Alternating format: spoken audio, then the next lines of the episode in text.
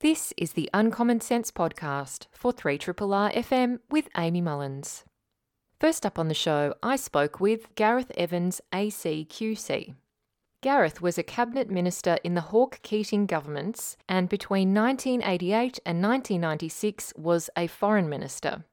He spent 21 years in Australian politics and has written a new book called Good International Citizenship The Case for Decency. Why should Australia care about poverty, human rights atrocities, environmental catastrophes, weapons proliferation, or any other problems that afflict faraway countries, especially if they don't have any direct or immediate impact on us?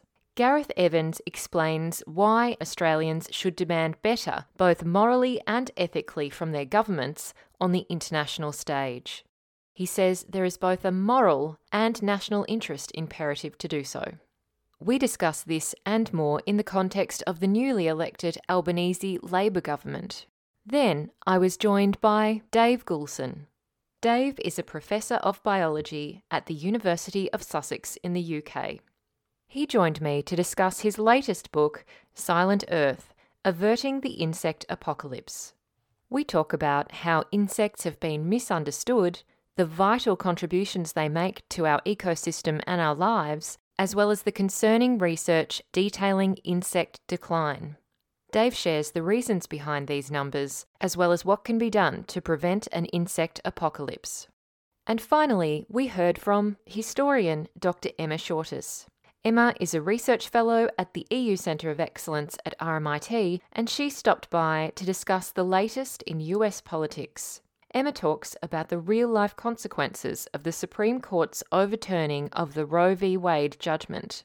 She also discusses gun control reform since the Uvalde, Texas mass shooting and Joe Biden's trip to Saudi Arabia.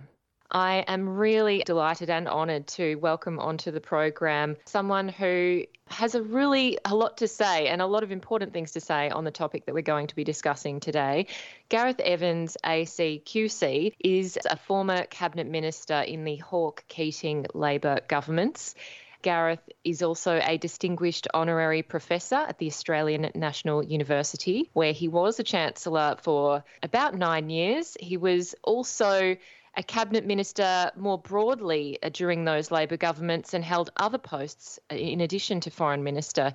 He was also Attorney General, Minister for Resources and Energy, Minister for Transport and Communications, and of course, as I mentioned at the top of the show, he was foreign minister between 1988 and 1996, and of course had many other parliamentary roles during his 21 years in Australian politics. Today, we're going to be talking about Gareth's new book. It's out through Monash University Publishing with their In the National Interest series, which I'm so pleased I've had the great pleasure of chatting with a whole range of people from this series. Gareth's book is called Good International Citizenship The Case for Decency, and we're going to be discussing that particular book in the context of the present day. Of course, it was written and released uh, when Scott Morrison was still Prime Minister, although clearly an election was very much on the horizon. So we knew that a Labor government was certainly a, a, real possibility. And now we are right in that moment at the moment. They have been uh, overseas engaging in a lot of multilateral forums, having many bilateral important meetings with our allies, uh, including France the United States, Japan, India, etc. So I'm very pleased to welcome Gareth Evans onto the program. Hi there, Gareth, and thank you so much for joining us. Well, good morning, Amy. My great pleasure to speak with you. It's uh, really important to talk with you about this topic, I think, because it's not something that we tend to discuss publicly very often. Um, you know, this idea of being a good international citizen. Though I know that it's something, as you write in the book, that you certainly focused on during your time as foreign minister, and it was a priority for you. And you've done quite a lot of deep thinking about this, uh, not only the conceptual framework of what good mm. international citizenship is, but also its philosophical underpinnings. So I wonder if you could share with us a little bit about your time as foreign minister and how that influenced your conceptualization of what a good international citizen is.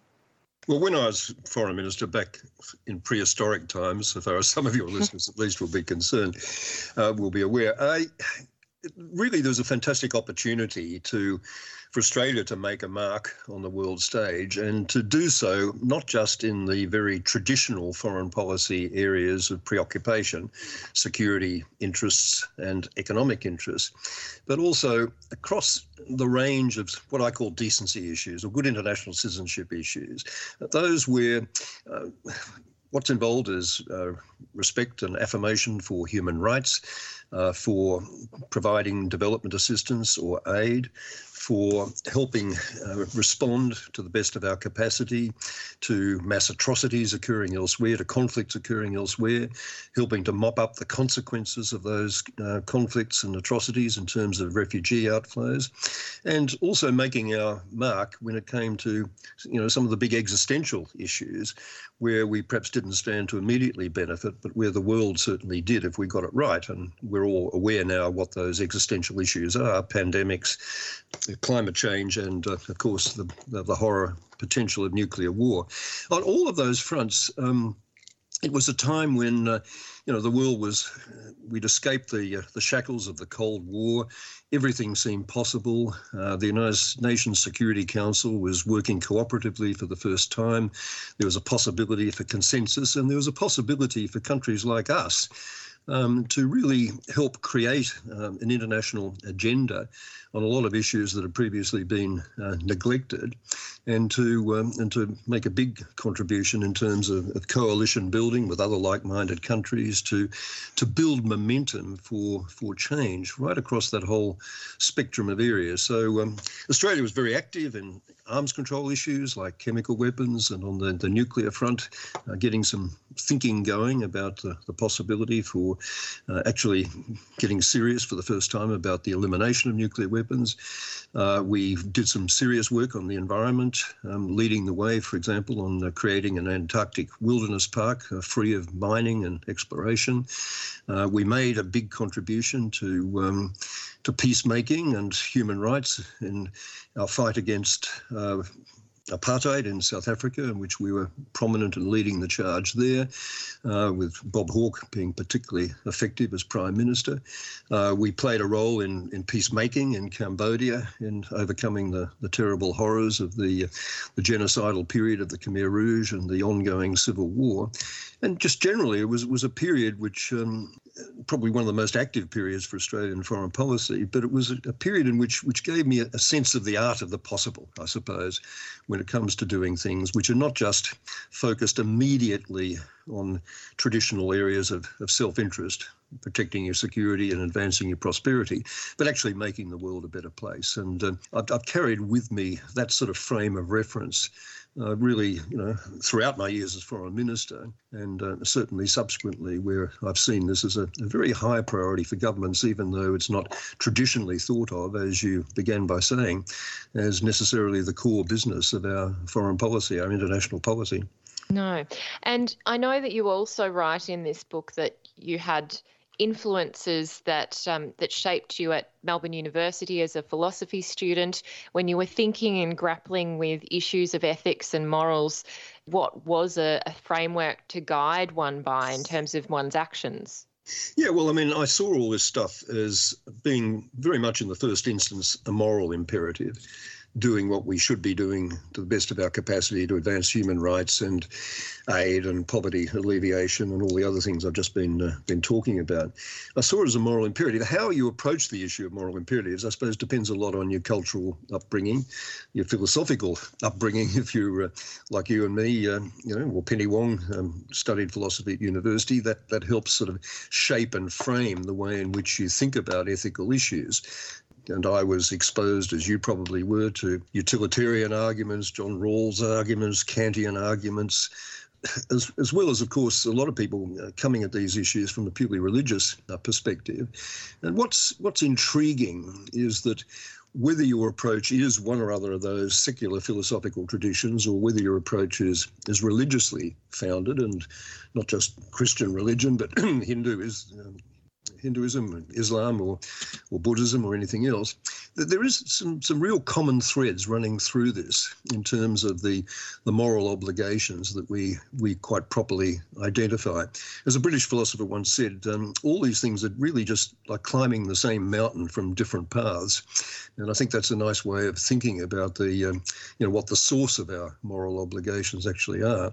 So um, you know we, will we'll come at these issues in multiple different ways, but hopefully that the common theme running through it all is respect for the dignity and humanity of our of our fellow human beings, and uh, that that's at the core of. Um, of what I describe as good international citizenship, because just as individuals have that kind of moral imperative to to respond to these issues, um, so too I think to countries as a whole, and we should regard it as not just an optional extra, uh, but as the core business of our foreign policy to get right.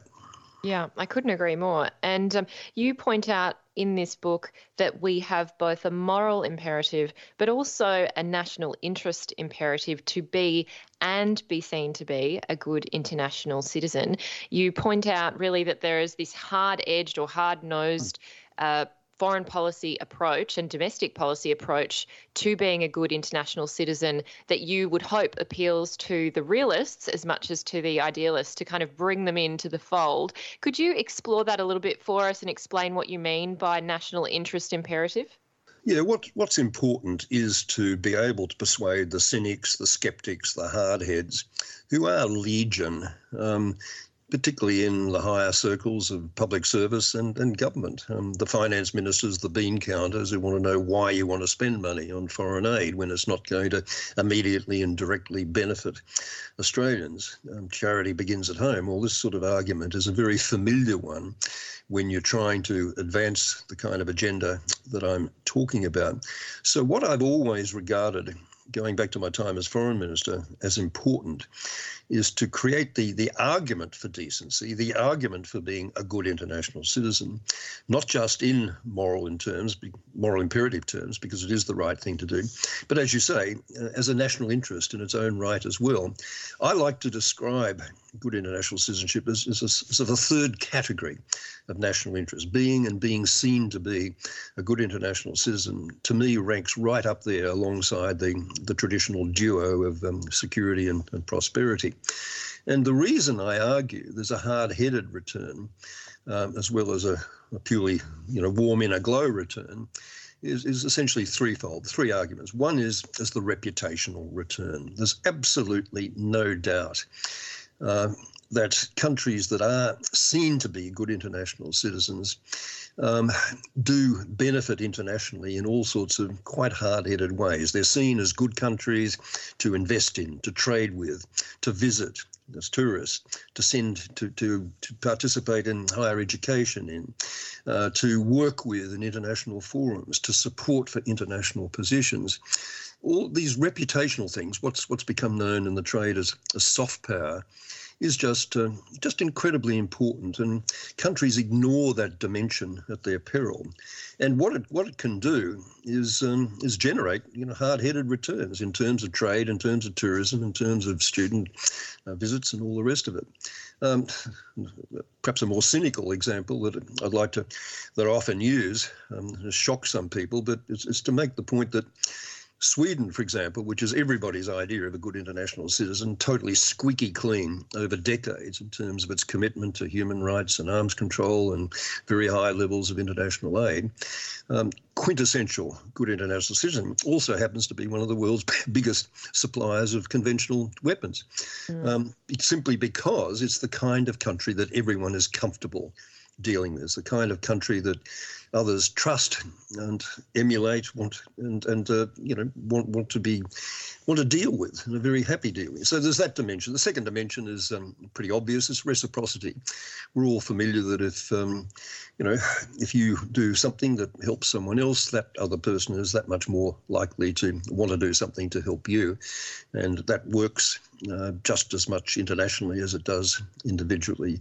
Um, if we help a country with disaster relief, with its piracy problem, or or you know some other issue which is unique to that country, that country will be that much more willing to help us on an issue that that matters to us, like uh, you know people trafficking or uh, outflow of of um, you know, drugs or, or, anything of that kind that we, we might be dealing with, you, you'll find a willingness to be reciprocal and to and to return, and that might take the form of a, a vote in for an international position, or it might take the form of a strong policy support where we need it when it comes to um, you know dealing with refugee outflows or whatever.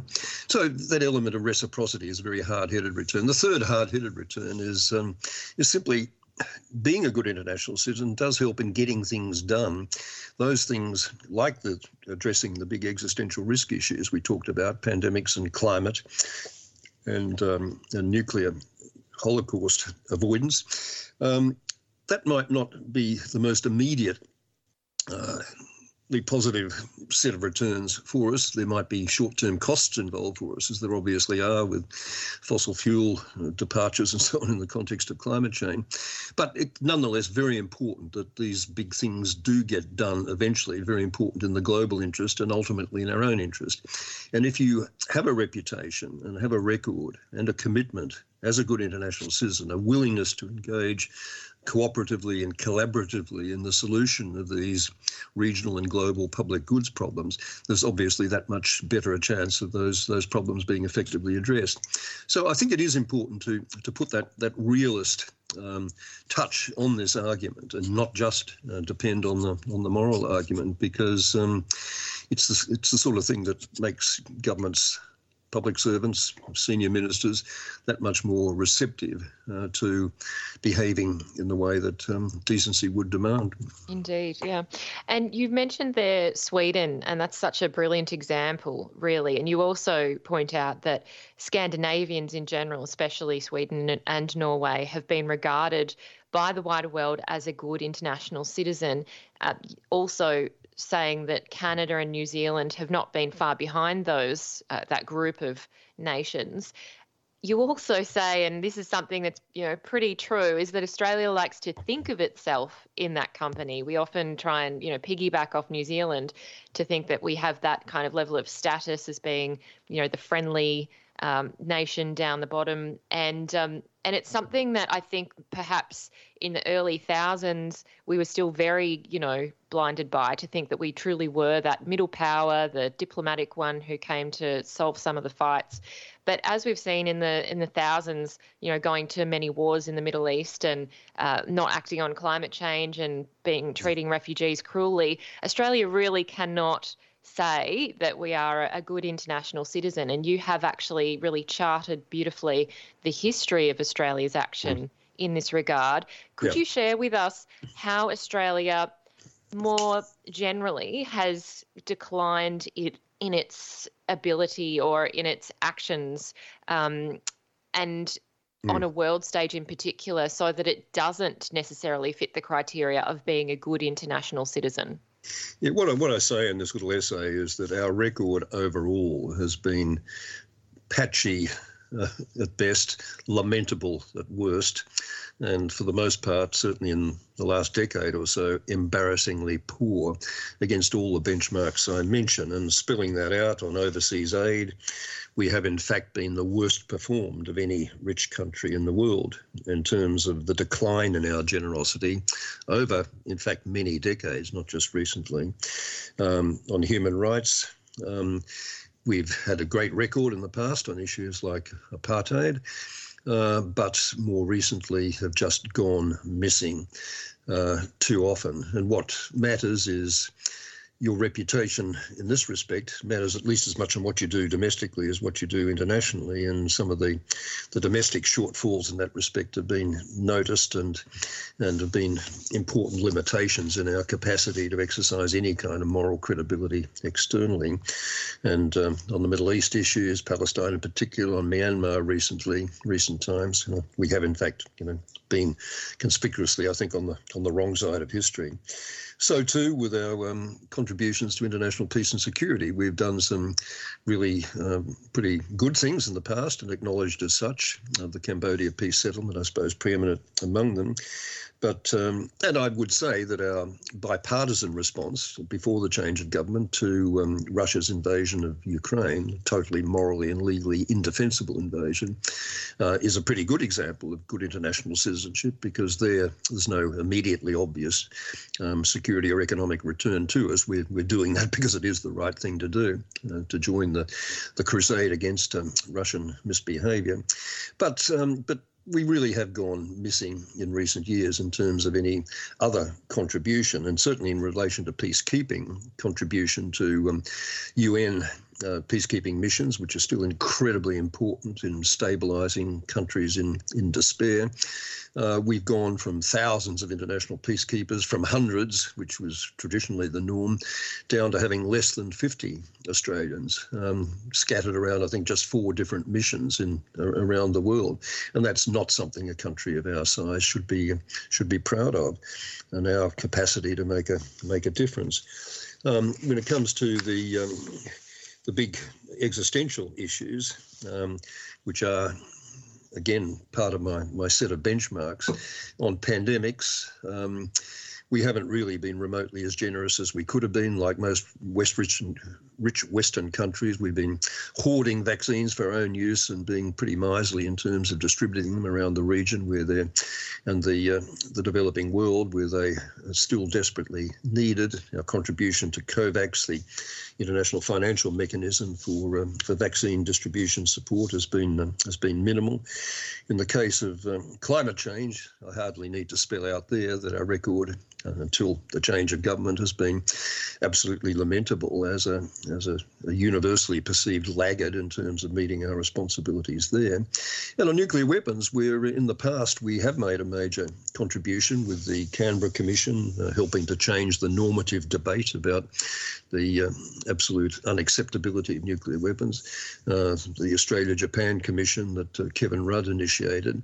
We, have had a leadership role in articulating policy ways forward, uh, but that's gone completely missing over the last few years, um, in which we've just been, you know, fellow travelling as usual with the United States, expressing undying love for nuclear weapons and everything associated with them, without stopping to think through the you know the terrible consequences of that most indiscriminately inhumane uh, weapon of all. So we've got a lot of ground to make up, I think, in recovering the reputation that we have periodically enjoyed. Refugees is, a, I think, an absolutely crucial issue in this respect, which you've mentioned, both of us have mentioned in the past. Um, the Fraser government uh, did brilliantly, I think, in accepting, against a lot of resistance from my side of politics, uh, the massive outflow of Indo-Chinese refugees following the, uh, the Vietnam War. Uh, Bob Hawke's um, grace and uh, generosity to um, Chinese uh, potential um, you know, refugees um, after the Tiananmen uh, massacre uh, was uh, was was another feather in our cap. But in recent years, I think there's been a race to the bottom from both sides of politics, from which we haven't yet extracted ourselves. And um, while I, for one, am willing to support uh, boat turnbacks because of the larger issue of deaths at sea and people smugglers, which which is a, a human rights catastrophe in its own right. I think uh, we've completely overdone it, particularly when it comes to offshore processing, which I can't see as being um, remotely necessary in the present environment, and um, which has put us really on the wrong side of history yet again, I think, and reputationally in in the bad books of a lot of other countries because of our perceived selfishness in that respect. So we we got a lot of ground to pick up, but we there are things in the past we can we can point to, and Australia has had a reputation in the past as uh, as a good guy, but um, it's uh, not not been so good in recent times. No, and you you mentioned there the United States. That is something that had sprung to my mind as well, especially because we're often reminded, I think, of just how intertwined Australia's interests are with the United States, especially its military uh, capabilities, its actions overseas in that regard. And I wondered, is that one of the reasons why Australia is not necessarily such a good international citizen? Is because a lot of its interests appear to be tied up with the United States. For example, thinking of Israel as one of those examples where there is tension um, and a reluctance to make any kind of you know position um, or take a stand in regard to the way that it's treating the Palestinians at the moment. You know, I was wondering about the level of independence of Australia's foreign policy and whether that's a factor. Well, I think we do run the risk of being perceived to be um, acolytes of the United States in a way that's a little bit demeaning and certainly undermines any any soft power that we might otherwise have. Um, I don't think we should over exaggerate the US dimension to that. I mean, uh, that becomes very important when we're considering how we should be reacting to China and a lot of the other uh, real issues in immediate national security and immediate uh, economic interests. We need to be pretty careful about um, maintaining our independence and maintaining our credibility. Uh, I don't want us to walk away from the alliance relationship, um, which has been of great benefit to us, unquestionably, in the past, and still is in terms of logistics and intelligence support and so on. But um, I do think it is critical that we not become totally enmeshed in the American war fighting machine um, in the way that um, a lot of people fear might be the case if we, we overdo the um, the relationship, particularly in the context of the new nuclear propelled submarine.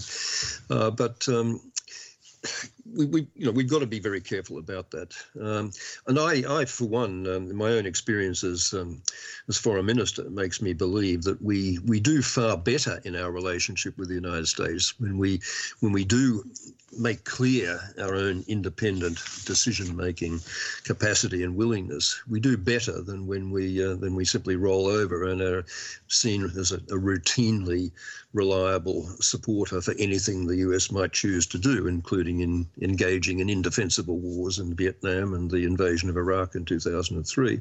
And one of my one of my best examples of that is um, is my own experience as foreign minister in dealing with uh, with successive American governments. And in particular, I remember a conversation with James Baker, the former U.S. Secretary of State, who um, called me up on one occasion, early 90s, late 80s, and said, "Look, um, you, Australia, we, the United States, share a common interest in trying to get the Chemical Weapons Convention done. It's been stuck in Geneva, being negotiated multilaterally for the last 20 years. Nothing's happening. It really is important to get this one right. We're too big and ugly, he basically said, uh, for us, the United States, to be able to do this uh, by ourselves or even to take the lead on this. But you, Australia, uh, who share our values and our commitment on this have been, and this is almost exactly his words look, you, have been making life difficult for us visibly in recent years by taking independent positions on a whole bunch of things. I think one issue was most favored nation trading status for China was, was the issue du jour um, mm. behind that conversation.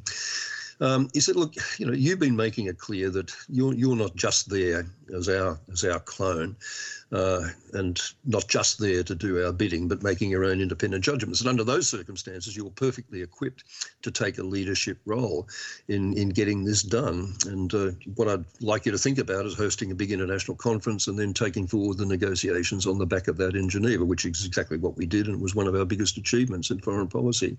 And I think that's that's a very salutary." Example of the uh, of the kind of thing uh, that it is important for any country to do. That's maintain its dignity, maintain its self-respect, maintain its independence. On human rights issues that, that you mentioned, I mean, the, the I mean the, the Palestine-Israel issue. There's a little bit of pressure from the United States, but mainly the pressure we're responding to there is is homegrown. I mean, the um, you know the the Likud party lobby in Australia is pretty formidable, as it is in many other countries, and um, is deliberately confusing the issue of anti-Semitism with um, concern for overreach by the Israelis in their occupation of the West Bank and, and Gaza um, is is concerning and is an issue that I've been personally very involved with for a very long time. But I think um, that's a matter of the nervousness of Australian politicians on both sides to um, you know, to domestic political pressures rather than anything from the United States. So I w- I wouldn't over egg that particular pudding. I think um, a lot of these a lot of these issues, um, it's our own decisions we're talking about on aid, on human rights, on our response to the existential issues, on our response to peacekeeping and peacemaking opportunities to refugees. All of these things where we've gone off the rails or been less than good international citizens, I think it's been really pretty much all our own work rather than anything we can we can blame on our relationship with the US. Mm. I'm speaking with Gareth Evans, former cabinet minister in the Hawke Keating Labor governments, and we're talking about his book, Good International Citizenship: The Case for Decency. Um, I appreciate your answer about that and the United States, and I was also thinking about China, uh, obviously being the other major superpower in the world, and Oh, clearly it's been very topical, especially Australia's diplomatic relationship with China, uh, the Morrison government in particular, and the way it behaved towards China, and also clearly the renewed relationship and the opening of communication channels between Australia and China now um, under this new Albanese Labor government. And you address some of these issues, especially around human rights and how one, as a good international citizen, can address human rights issues with different countries, but do it in a way that is diplomatically smart and respectful, but also getting your point across. Um, you talk about emphasizing the universality of the rights that are in question, avoiding any hint that you're in the business of exporting your own countries or Western values, and to respect the ground rules of neighbourhood civility and avoid overdoing Australian style directness in face to face communication. I wonder if you could reflect on on that, especially with China as an example, and where you think uh, it might be heading now, at least um, under this Labor government, and whether we have the capacity to be able to go back to that style of diplomacy instead of this megaphone type of diplomacy that has uh, alienated and you know, basically disrupted our trade relations, among many other things. Well, our relationship with China is in desperate need of a reset, and I'm glad to see the present government inching its way forward in, in that direction. Not quite as fast as I would like, but uh, nonetheless being a lot more sensible, I think, and more balanced in the way we're approaching it than was the case under the Morrison government, where the rhetoric really was just getting completely out of hand. And I think we were seriously distorting the nature of the, the threats. Every country has to deal with potential threats with other countries' capability rather than their actual or, or perceived intent. And I don't resist a lot of the extra defence spending and so on that's uh, now being contemplated in response to that that changed geopolitical environment. But we we have to be very very careful about uh, not overdoing it and not over egging that particular pudding like a few others. Um, and there's ways in which we can, I think, move out of that impasse by focusing in particular on areas of potential common ground, and climate is quintessentially um, the issue on which uh, I think we can find common ground with China and should be very actively uh, pursuing that.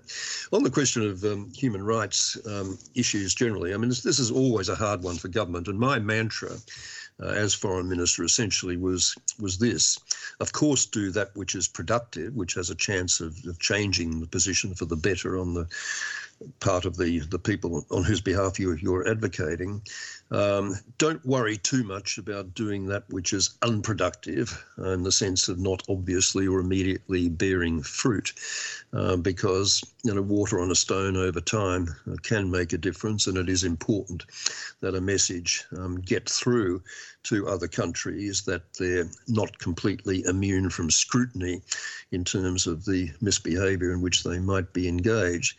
And in that context, I've made it practice to make constant representations to other countries based on amnesty lists of political prisoners or imminent executions, and uh, sometimes to the irritation of my diplomats, but I think in a way that uh, didn't very often bear fruit, but nonetheless was important and an example of good international citizenship. I think it worked.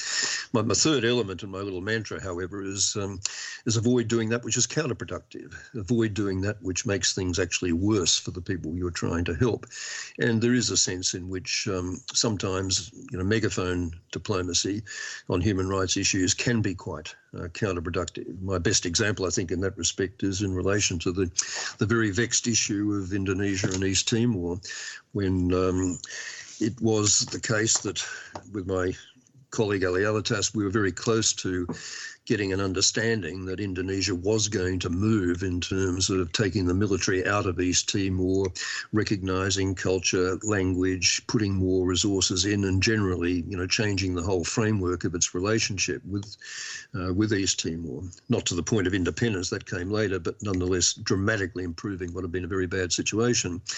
But just as that was about to be announced, Bill Clinton, on his way to Indonesia for an APEC meeting, uh, took it upon himself with all the right motives to say that Indonesia really had to move on the question of granting autonomy and respect for human rights, da da da. He made a very, very public statement to that effect, which President Suharto immediately took to be a challenge um, to uh, his own integrity and um, source of humiliation if Indonesia were seen to be buckling to that form of pressure, and immediately reversed uh, what I had understood to be the course that was intended. So you've got to be very careful about the way in which you do this, but but you don't stop doing it. You don't stop pushing back against um, overreach, whether it's territorial overreach like China in the South China Sea, or it's human rights uh, misbehaviour, which has been you know pretty dramatic in Xinjiang with the Uyghurs, in Hong Kong with the collapse of democracy there, and of course uh, traditionally with with Tibet, uh, quite apart from the issue with Taiwan, which has got a separate dynamic. So um, I do think we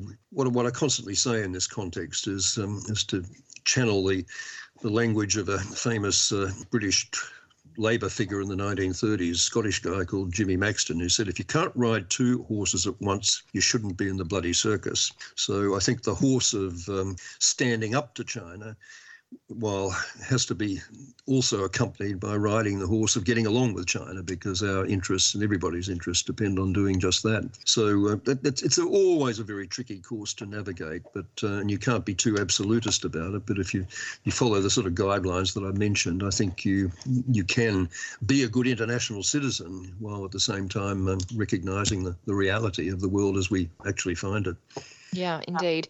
And you've mentioned there, obviously, China. We've talked about looking at human rights issues overseas in other nations. But of course, you say that we need to ensure that we're not being hypocritical, that we have to look within ourselves to ensure that we are behaving as we expect others to do so.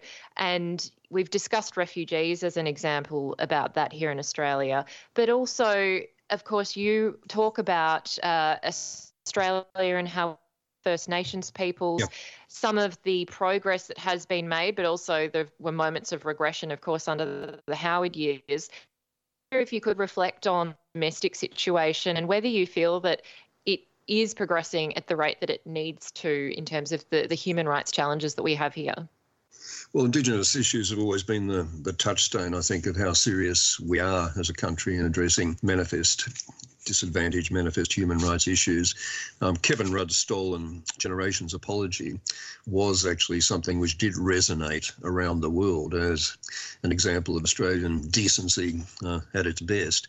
Uh, the trick, of course, is to turn that kind of sentiment into real achievement, and that's something that's uh, eluded successive governments, many of whom have tried very hard, some harder than others. So, so um, all sorts of issues on which um, we need to think about where we're at. Uh, we have made progress on human rights issues. I mean, the, the respect for, for gender is gender differences has been dramatically uh, enhanced during my lifetime. Um, the way in which you know the, the same-sex marriage um, plebiscite went through is dramatic demonstration that um, you know the public is sometimes ahead of where politicians are, and that, that's a point I, I, do want to make before we, we finish this conversation. That the, the politics of decency are really rather better than um, than, than governments tend to assume. Uh, governments tend to assume that all these issues I've mentioned are, are, sort of optional extras, and many of which the, the public will be sort of reluctant to embrace because they won't see anything in it for them. That's that's not the reality, uh, as demonstrated, as I point out in my little book, in successive Lowy Institute pollings polls over the last 15 or 20 years, which demonstrate that on on every one of the issues that I've mentioned, uh, including even aid, on which the evidence for some people is ambiguous, uh, on every one of those issues. Um, government, the, the people are sort of ahead of governments in terms of their willingness to embrace decency and decent policies, even when there's no obviously immediate self-interest return uh, to be to be generated. If we've got time, I could spell out the issue about aid, but um, but yeah. I, I, do. Well, let, let, let me. I was actually just going to ask you that, so maybe I can just point, um, put in a little statistic here t- as a springing point um, that I I double highlighted uh, because you say that when we're looking at the aid figures and we look at previous budgets and, and what Australia has committed, um, Stephen Howes from the ANU has calculated that on currently available data and government forecasts, Australia's commitment will drop to 0.19% of GNI in 2023 24 and an even more lamentable 0.18 in 2024 2025. And so, I mean, which it's puts us right at the bottom of the all-time low. Yeah, and all time, so all-time low for us, and right at the bottom of the OECD league tables for countries of remotely our, our wealth, and that's an absolute disgrace. That's been sort of justified by successive governments on the ground that Australians basically don't care very much about aid and certainly don't want to prioritise it ahead of, you know, domestic spending on health, education, welfare. A perfectly understandable position, but not one that is actually consonant with what we know about actual attitudes. When these things are tested, um, sometimes the the results seem to confirm that cynicism. Um, the Lowy poll about five years ago, for example, much quoted by the Morrison government, uh, indicated when people were asked about the particular amount of money that the government was then spending and whether that was too much. Uh, I think you know 75%, 73% said yes, it was too much. Um, you know, intolerably high level of expenditure. But the following year, and this is something I quote in the book because I think it's a very important little story. The following year, um, Lowy decided to approach the issue in a different way. And just by asking people, how much do you think we should be spending? Uh, as, so how much how much do you think we were spending as a proportion of the national budget on aid, and how much do you think we should be spending? So rather than giving any actual figure, they just they just asked what people thought, and what people thought we were spending was um, was $14 in every $100 of the national budget, 14% of our national budget, not just of total GDP, but of the national budget. And uh, and they said, of course, that's that's too much. We we you know that that's that's over the top. Um, and but then when they're asked uh, the next part of the question was how much do you think we should be spending as a proportion of the national budget? Uh, the, the, the, average figure was was oh, 10%. 10% sounds about right what we were actually, i.e., ten dollars in every hundred dollars of the national budget, what we were actually spending at the time was eighty cents. So people, wow. people thought we were spending, thought we were spending 17 and a half times as much as we actually were, and that was obviously impacting on their their negative side of their response to that. They thought we were spending 17 and a half times as much as we actually were, but were willing to spend 12 times as much as we actually were. And I think this is this is consistent with the kind of generosity that Australians have shown in response to Aceh tsunamis and multiple other you know demonstrations of, of goodwill for people in distress and suffering in other parts of the world far away where there's nothing in it for us to help them other than the sense of decency. And I uh, I have a very strong view that governments that um, and I, I, hope very much the new Labor government will uh, will pick up on this. That governments that are seen to be doing the right thing, the decent thing on these issues, don't suffer any pushback at all. They might, they might not win you elections, although, of course, the climate issue was a potential, uh, was a very big part of it. Uh, Labor's win in the most recent election. These issues don't usually win you elections, but they sure as hell don't lose you elections either. And I think uh, the returns in terms of just because this stuff is the right thing to do, and because but because it's also very much in our national interest to be seen to be doing it, um, far and away, um, you know, justify any uh, and overcome any any cynicism or skepticism or resistance that there might be from uh, our political leaders in taking these issues forward. Yeah. Just finally, Gareth, I had one final question based on something you uh, mentioned in this book, which is that being a good international citizen requires a cooperative mindset. And obviously, bodies like the UN, multi- multilateral bodies, and, and groups that bring in the entire world of nations are very important important, despite their flaws and despite their you know shortcomings in some regard. Uh, although we have heard Scott Morrison overnight talking about how he doesn't trust the UN, which is quite disappointing. But um, forgetting about that, I wondered about the treaty on the prohibition of nuclear weapons because that is something that it seems that Labor MPs have been uh, vocal about in the past. And I wondered if you thought that there was any chance under this Labor government as to whether they might make shifts at all on some of these big questions that previous governments, Liberal governments, have really dragged their heels on. Well, we should certainly have been a participant in the discussion about the nuclear ban treaty rather than boycotting completely, as the Americans wanted us to do. And that was an example of American influence, I think, overriding the national interest. Because the, the passage of that treaty and its coming into force is a big normative step forward. It's a big, it's a big statement of, of really important principle by now something like 120 countries who joined or signed or indicated they will this treaty, um, that these are the most indiscriminately inhumane weapons uh, ever invented, and they simply should be uh, disappear from the face of the earth. The, the, the trouble with the, and uh, of course, Labor has accepted uh, that as its policy um, and supported the existence of the treaty and made clear that, uh, if possible, we will actually sign and ratify it. But it's been qualified that support, and I think properly so. This is a tricky issue um, on a couple of grounds. One is that the, the treaty as itself has to be seen as a sort of aspirational rather than operational. It's got real technical weaknesses in some of its safeguards provisions, in its lack of any provision at all for verification, lack of any provision at all for enforcement, um, which means that the nuclear armed states and those who think they benefit from their relationship with the nuclear armed states are simply not going to feel able to um, support it on, on technical grounds alone uh, because of the uh, the weaknesses in the structure of the treaty. But we rather than just de- decrying those weaknesses, we should be in there and part of a process of trying to rectify them over time. The other, the other really tricky problem for Australia about um, signing or ratifying the treaty is that it um, it will really fundamentally um, put at risk our alliance relationship with the United States. Now, there's all sorts of arguments on both sides about how that alliance should work and how much it's benefited in the past and how much it will in the future. But it's very hard to uh, to walk away from it um, overnight.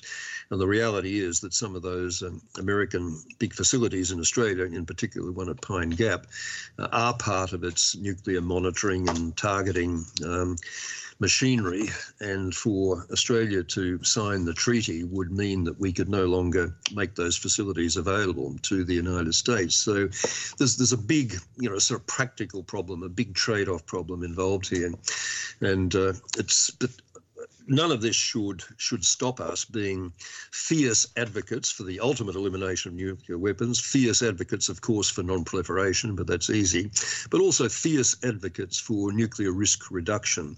And one of the things that I hope most immediately changes in Australian policy is that uh, we should be very strong advocates for no first use of nuclear weapons, which is something the Obama administration wanted to do but felt constrained not to by opposition from Australia and other allies in Asia and Europe, and which the Biden administration similarly has walked away from because it's had no support from allies.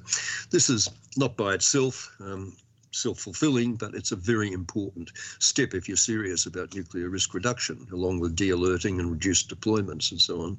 So, no first use of nuclear weapons is something I'd like to see up there in lights from the new Australian government and uh, giving the Americans a very hard time for as long as they continue to resist going down that particular path.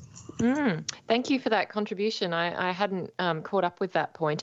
Gareth, it's just been so wonderful to chat with you about all of these issues, and there's a lot more in this book uh, that we haven't yet got to. So I hope that people can pick it up. It's called Good International Citizenship The Case for Decency, which is out through Monash University Publishing. And uh, yeah, many thank you, many thanks, sorry, for um, joining us today. And I really hope that um, you have a, a great week and that we hear more from you on these issues because they are worth talking about publicly and debating and getting everyone involved who's listening. Well, my pleasure, Amy. Great to talk to you.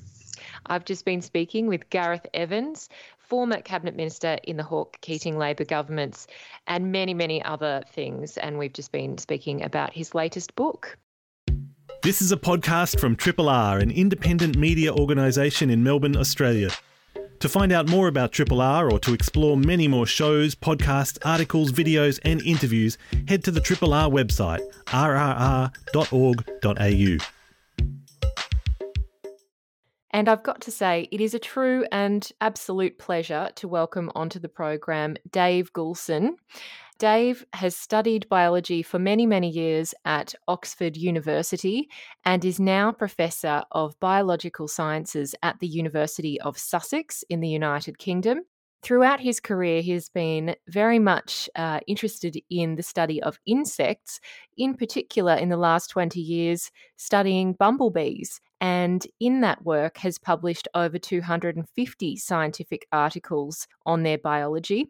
Interestingly, on a similar theme, Dave founded the Bumblebee Conservation Trust in 2006, and he's also the author of many books, including A Sting in the Tail, which was shortlisted for the 2013 Samuel Johnson Prize, and also he's the author of A Buzz in the Meadow and Bee Quest. Today, we are going to be talking about his latest book, Silent Earth Averting the Insect Apocalypse, which has been released through Penguin Books.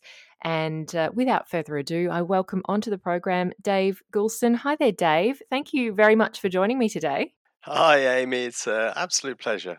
Oh, it's uh, really great to chat with you. I was um, so struck by the title of your book and the cover.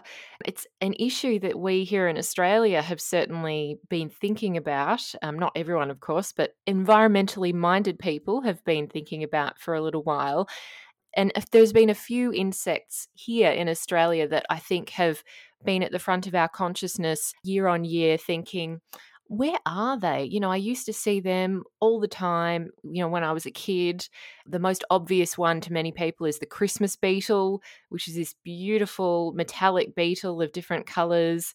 And you just see them around. And I think it was kind of a joy of many people's childhoods.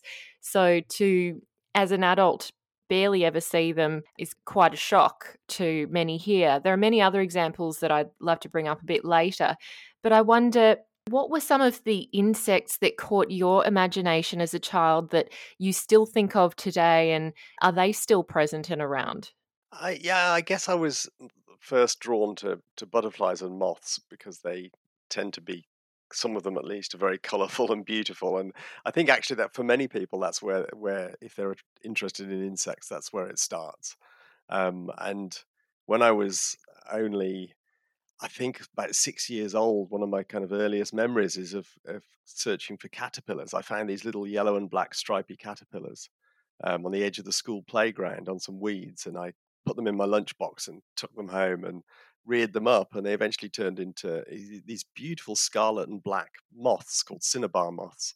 It seemed like kind of magic to me, and I, I was hooked. So I I started collecting butterflies. I'm slightly embarrassed to say that now because it, uh, you know, one wouldn't encourage that kind of thing. But in the 1970s, that was a common hobby, and I just became kind of obsessed and never really grew out of it. I, I think. I mean, it, it, was many years later that I switched to studying bumblebees. I, when I actually realized that butterflies are quite kind of airheaded, simple creatures. They're beautiful, but they don't do anything terrible. No, it's not quite fair, but they're their life cycles tend to be quite simple, whereas bees are really clever and do all sorts of um, really intricate and interesting uh, behaviors. So I kind of switched allegiance later on in life, but I, I love them all really. It's interesting you mentioned that because uh, it was only maybe a month ago I was observing a butterfly in my backyard and watching it fly between different flowers. And I was trying to see if I could pick any kind of pattern of what was going on. And to be honest, I couldn't at all. But the one thing I did notice was that there was a magpie nearby.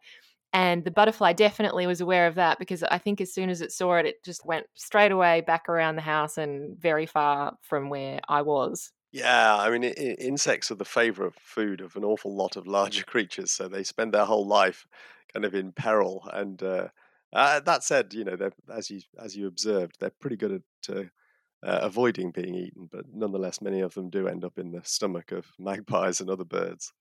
One thing I wanted to address up front was bumblebees because I know they're, you know, obviously a central part of life in the United Kingdom, but obviously in Australia bumblebees aren't part of life here except in Tasmania.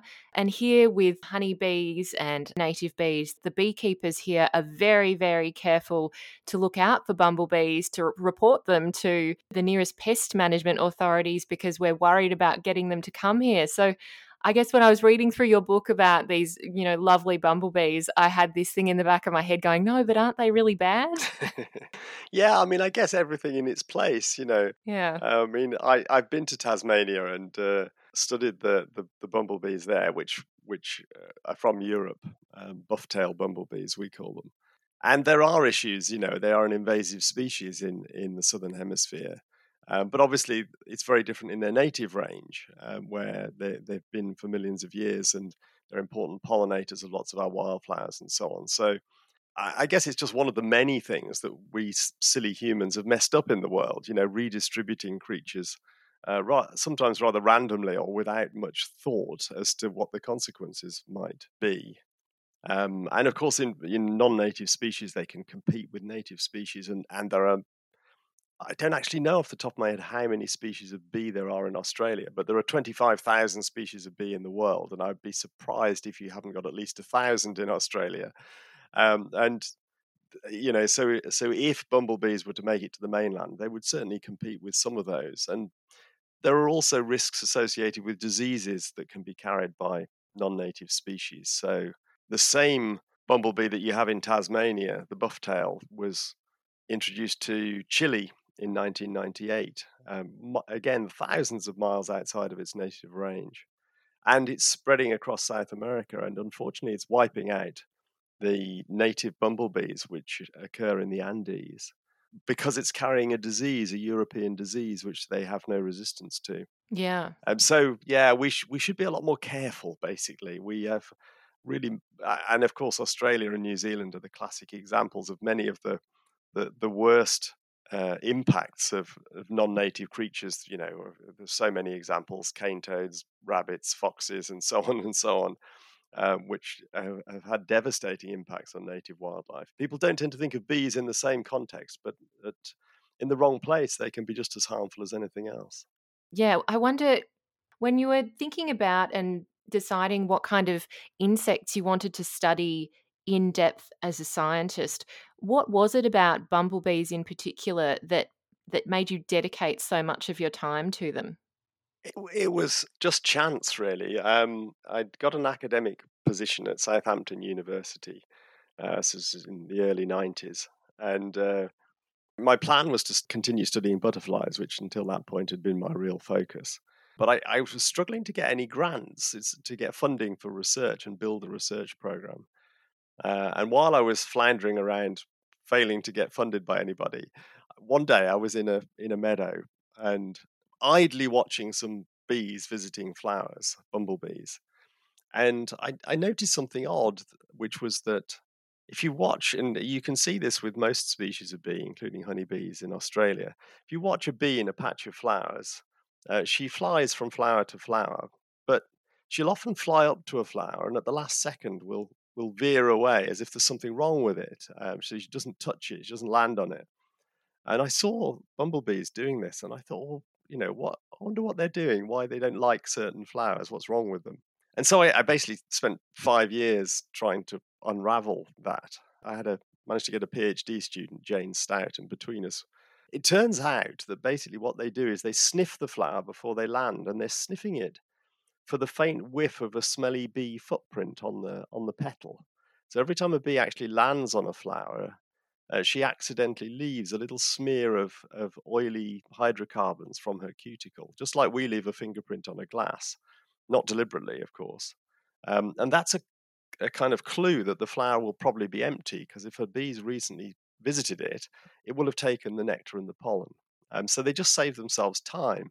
And I thought that was really clever, essentially.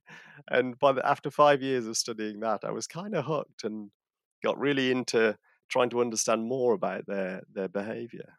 Well, as you say, they are truly the brains of the insect world. They have that uh, amazing concept of the superorganism and how they're all working together. And it's something that I know captures the imaginations of many people. But, you know, it's interesting when you take us through the evolution of insects in the book, which I was very interested in, given that we don't often talk about where they've come from. You say that they were essentially dominating the earth for quite a long time, that they were one of the few, at least in the air. Yeah. Uh, so, I mean, actually, since I wrote Silent Earth, I think the date of the origin of insects has been pushed back a little by scientists. So, so the best estimate now is that insects first appeared on Earth about 480 million years ago, which is just a mind boggling number that doesn't really mean much to, to most people. But it's long, long before dinosaurs or pretty much anything else came out of the sea onto land. And they basically have dominated, they, they speciated to what we know of now um, about 1.1 million species of insect, which is more than two thirds of all species of animal and plant that we know of on the planet and it's estimated that there might be another four or five million um, that we haven't even named yet, which is uh, kind of pretty mind-boggling too. So yeah, they I mean they are the most successful group of organisms on on the planet. Um, they were the first creatures probably to sing, to chirp, to buzz, to make no- noises on our planet, apart from the wind and the waves. And they were the first creatures to fly. They took to the air about 380 million years ago, and they had the skies to themselves for, I think, about 160 million years, which is an awful long time. And there were these giant oxygen concentrations, and the early Earth were much higher than they are today, which let insects grow bigger than they do today. So there were dragonfly like creatures with a wingspan of about 80 centimeters soaring through the skies, which must have been an amazing sight. And it wasn't until pterosaurs, the pterodactyls, came along, that they had any any company in the air uh, or anything to be worried about, I guess. And and right through to today, they are there are still way more insect species and individuals than than anything else. And even, I mean, just take ants, for example, as one relatively small group of insects. They outnumber humans by about a million to one. Um, so there's a lot more insects on the planet than there are people. Yeah, I loved the discussion of ants it was uh, it was really mind-boggling to think about. As you point out, there are a whole range of types of ants, of course, and there's even some really interesting. Was it the honey? The honey pot ant. That's right, the honey yeah. pot ant, which sounded yeah. I, I don't know if I've seen it in person. I don't think I have because I probably would know. Yeah, I mean they I, they're in the very arid regions, um, in the desert essentially, so, just to explain, that honeypot ants look like normal, fairly regular ants, except some of them become kind of living food stores. They sit inside little chambers inside underground where it's cool, and they're fed nectar from flowers by the other ants. And their bodies swell and swell and swell to the point where they're, they're too heavy for the insect to move at all. And in fact, their body swells to the size of a kind of grape and becomes more or less transparent, and so it looks golden from the color of the nectar, like like honey essentially. And clusters of these incredibly distended ants just sit together, clinging to the roof of their little chambers underground. And they they they never move. Their job is simply to store the food, and if another ant is hungry and wants it, they regurgitate some for them. Um, but that's that those stores of nectar in those ants are really valuable. So other ant nests will go on raids to steal the honeypot uh, stores of their neighbours. And of course, the, the Aboriginal people of Australia um, cottoned on very quickly to the, this tasty snack to be found underground and would dig them up and eat them. Um, even David Attenborough, I've seen on television eating honeypot ants. So, uh, oh, really? Tasty snack, apparently. Yeah, well, it is interesting uh, that that section in your book early on when you were talking about insects as food because uh, I have seen that in more and more news pieces in the last year is people even in Australia starting up companies to try and tempt consumers to eat insects and consider them as a source of protein and, and, nutrients. But you point out it's it's obviously been around for a very, very long time throughout other cultures. Yeah, I mean it's actually it's it's an odd thing really that in kind of Western civilization we've we've somehow decided that eating insects is taboo because actually the majority of the of the people of the world think it's completely normal in South America, much of Asia. Uh, it's very common, and, and lots of Africa. It's very common to eat insects. But for some reason, in Europe and Australia and North America, we've we've we, we, we think it's most people at least think they're disgusting, which doesn't make any sense because we'll happily eat a prawn, which is just a sort of, I mean, which is a crustacean, not an insect, but they're rather similar related groups of creatures with lots of legs and an external shell and so on. So eh, we're very illogical. It's just, I guess, a part of our, our culture, but it, it does make sense to eat insects. They're very nutritious, basically, and rearing them for food um, is a much more efficient process than rearing uh, cows or sheep uh, or chickens. Um, they convert plant material into stuff that we can digest that's and that's good for us um, much more efficiently and with less water and less space and so on. So so uh, maybe you know it's it's part of the solution to the many problems we face in the future. Yeah, and well, you also say, and as we kind of become aware of in the the book, is that there are many animals and uh, fish who are reliant on insects for their food. So you know, it's not just humans who who need insects in the world.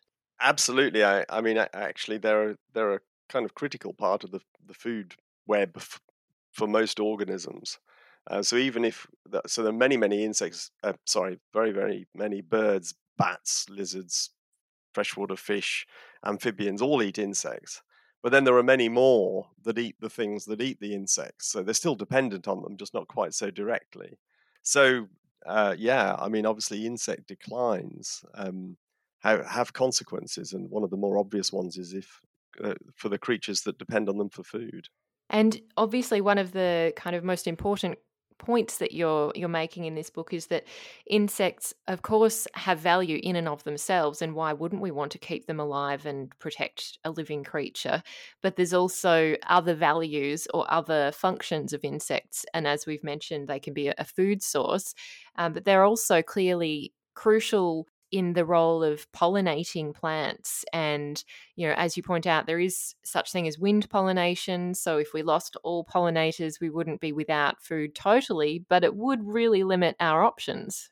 Yeah absolutely so the wind pollinated crops include things like wheat and barley rice maize so we'd, we'd have bread we'd have porridge we'd have rice um, but our diets would be severely boring and uh, very much lacking in vitamins and minerals because most of the fruits and veg that make our diet healthy are insect pollinated rather than wind pollinated and they're the ones that disappear or, or yields would be much reduced. And there's a huge number you know strawberries raspberries apples blueberries tomatoes chili peppers squashes even things like coffee and chocolate depend on insect pollinators. So you know, life would be. Pretty, imagine a, a, world without coffee and chocolate alone sounds pretty terrible to me. Let alone all those lovely fruits. Um, so uh, yeah, you know, we there's no doubt at all that uh, we humans, whether we love or loathe insects, we need them.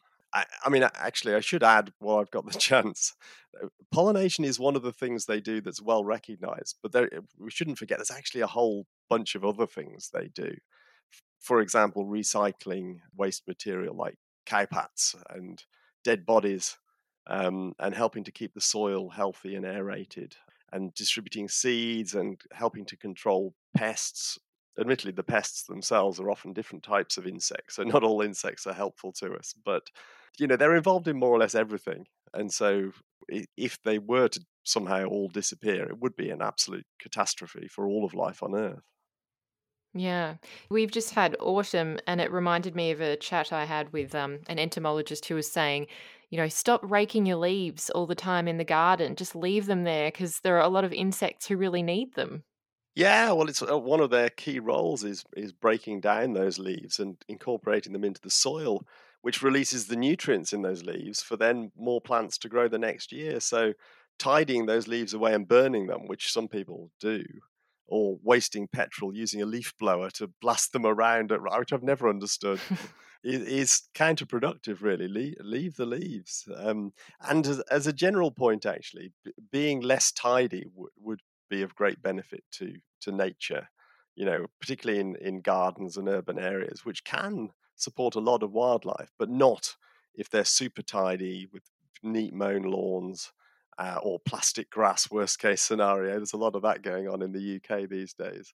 Um, but if you if you grow lots of you know a few native wildflowers, herbs, and so on, it's really easy to encourage a huge number of insects uh, to to thrive in your back backyard.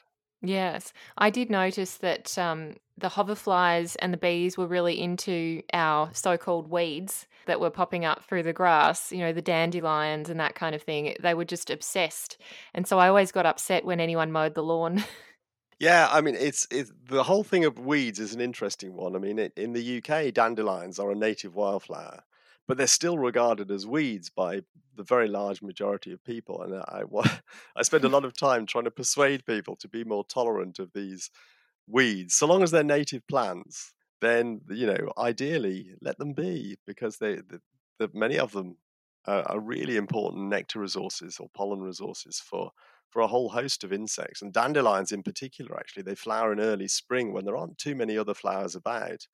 And for us, that's the time of year when when bumblebee queens are coming out of hibernation and they're starving hungry. And those dandelions are a really key resource. So um, it's a bit daft, but I I often say to people, you know, you can get rid of all the weeds in your garden just like just the click of your fingers by just calling them wildflowers. It's a good idea. We'll get to um, pesticides and, and a whole range of chemicals a bit later on in the, the program, but I wanted to pick up on one of the examples you brought up just a bit earlier, which was well, you were broadly referencing dung beetles because there's a, an excellent example you give in the book that is based in Australia. And it was mind blowing to me to think that we could be surrounded by cow poo right now if we didn't have a whole range of dung beetles. Yeah, it's it's a really amazing story. Um, so to, to to cut it reasonably short, there are lots of dung beetles native to Australia, but they they evolved to deal with marsupial dung, which is really dry, uh, and they were completely incapable of dealing with with the sloppy dung of, of cows when cows were introduced by us Europeans. And so, and these poor Australian dung beetles would literally drown if they tried to to deal with with cowpats. Um, so the cowpats were just accumulating and ended up covering vast areas of pasture. So the grass couldn't grow through because it was just covered in a in a in a layer of of cow dung, which sparked scientists to start looking looking for dung beetles to import to Australia that could deal with with the, the cow poo. And it's a rare example of where importing non-native species to Australia actually really was did a positive thing um, because they they found some suitable dung beetles from uh, South Africa where the climate is is approximately similar.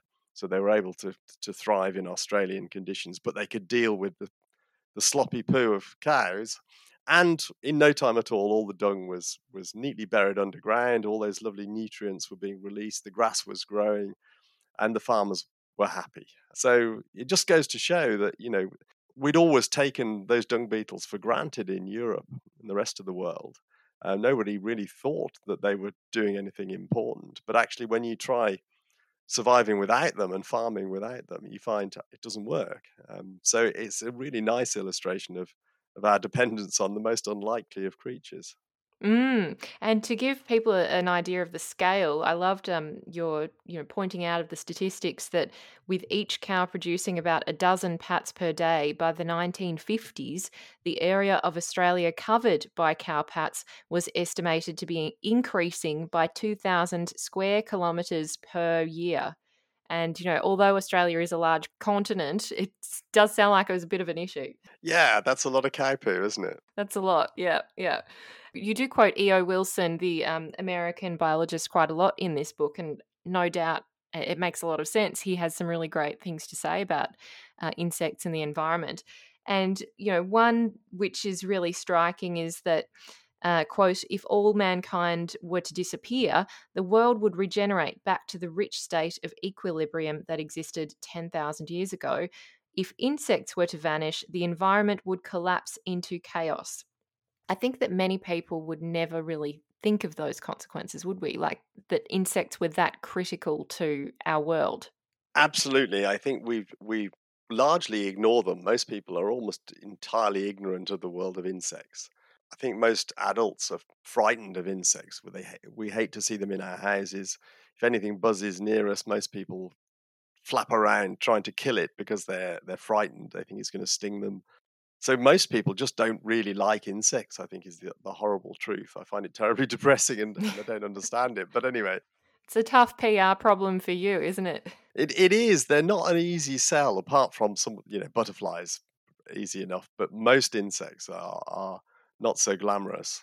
And so I, I think you know I, it's really important to try and get across that uh, that they do do an incredible number of vital things. You know, we, even if you live in the middle of a city, you you never go out into the countryside. You still get your food from a from a, a shop, and that came from a farm where insects were busy keeping that ecosystem functioning.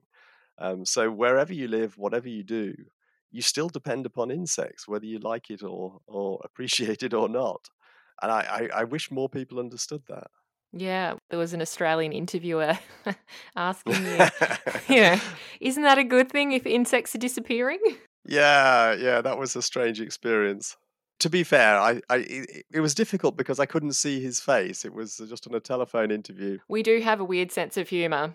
I think he was probably smiling, and Mhm. it was just a kind of provocative uh, way to start the interview.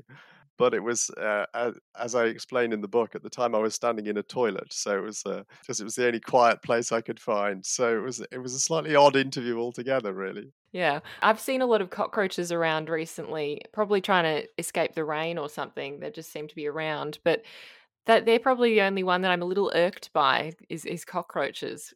Yeah, I, I mean, of course, there are insects that, that that spread disease, are almost universally loathed, and I'm I'm afraid cockroaches and perhaps houseflies, mosquitoes uh, might be included in that list. Actually, I mean, cockroaches are amazing little creatures if you get to know them. I have for many years kept um, Madagascan hissing cockroaches as pets, which are very big but rather slow moving insects, obviously from Madagascar. They live in the rainforest there, and they're really sweet. Um, and once you get to like those, it's actually you start to realize that cockroaches aren't so bad. But Do they hiss at each other? Is that where the name comes from? they don't hiss at each other usually. But if if they're they're threatened, if they think something's trying to eat them, they they hiss. They're completely harmless. They have Yeah. no um, no real defense. But they all they're doing is squeezing air out of their little breathing holes, their spiracles along their side, and it just makes this odd sort of kind of noise. I don't know if you could pick that up, but uh, Yeah. Um, presumably it deters a few timid potential predators.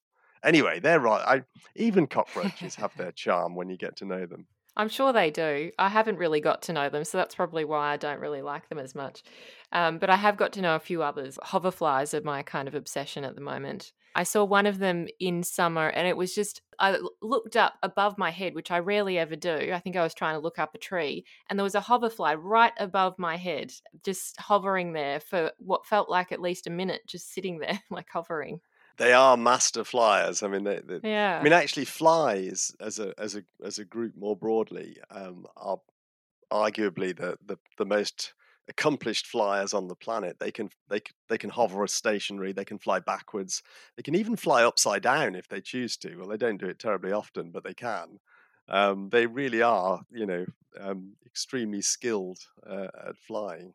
Well, I want to move into some obviously the key kind of crux of the book, which is this idea that there is a kind of significant amount of insect decline. There are patterns that seem to have been emerging in the science that show insect decline in different populations. And you know, you point out some of the difficulties in assessing this because, as you've already mentioned, there are a huge number of insects that haven't even been named, you know, identified they're not part of the taxonomy of insects yet, which is obviously a shame because if we don't know that they exist, then how do we know if we've lost them? So that's clearly, you know, one problem. And then the other is you point out that even the ones we do know that are named, a lot of them are just kind of sitting in a museum, pins stuck through them, and we don't really have much more knowledge of them. It, it's absolutely true. There are there are so many species of insect. I, I mentioned earlier more than a million known species and millions that are estimated to exist that are unknown, and there just aren't the the insect enthusiasts in the world to, to keep tabs on them all, or even a, actually more than a tiny fraction of them. the long term insect population data we have is incredibly patchy and is really focused mainly in, in Europe and North America. Uh, sorry, guys, but uh, not a lot going on in Australia yet. And it tends to be very focused on butterflies and, and a few other groups of big, relatively easy to identify um, insects. Uh, so, for actually, e- even in Great Britain, which is probably the, the most studied corner of the world in with regard to insects, I would guess. We still ha- we have no data at all on on probably 95% of our insect species. And in most of the world, I mean, for entire continents like Africa and South America, we have no data at all for any insects. So it's really difficult to, to, to make any sweeping generalizations about what's going on. But the data we do have, the long term studies that, that have been done, almost all show really quite pronounced declines. Um, so it's the, the, evidence we have is very worrying. Um, one of the, the more famous studies, in fact, the one that triggered that Australian interview that we were talking about five minutes ago, it was, it was a study came from Germany, uh, and that found a 76% decline in insect biomass, the weight of in, flying insects, between 1989 and 2016. So there's 27 years. So seemingly three quarters of the insects in Germany went in a quarter of a century, which is pretty terrifying if if that is a general phenomenon. Um, and the the best evidence we have suggests that it is, unfortunately. Well, you do take us through a lot of those longer term studies, and obviously, you point out some of their deficits, which sometimes are avoidable and other times not avoidable. You know, things that are a challenge for any scientists to really deal with. And you also, you know, show that there are some types of um, studies where I believe you were looking at the distribution of insects um, and trying to figure out whether that had changed and see if you could infer meaning from that. Yeah. So for for many insects in Europe, we we don't have any kind of population data. No one's been counting them in a rigorous way but we we do have lots of records so you can plot maps and you can look how the distribution has changed between uh, let's say the first half of the 20th century and and more more recently. And that tends to reveal that, that the ranges have contracted. Um, so for example in the UK our wild bee species on on average have lost about 30% of their geographic range since 1990 so the last 30 years. Um, and so they, uh, those, if the, if the range is contracting, if they're disappearing from places they used to occur, they're not, it's pretty obvious that they've declined, but we don't know exactly how much they've declined by. But it all points in the same direction, rather rather sadly. Mm.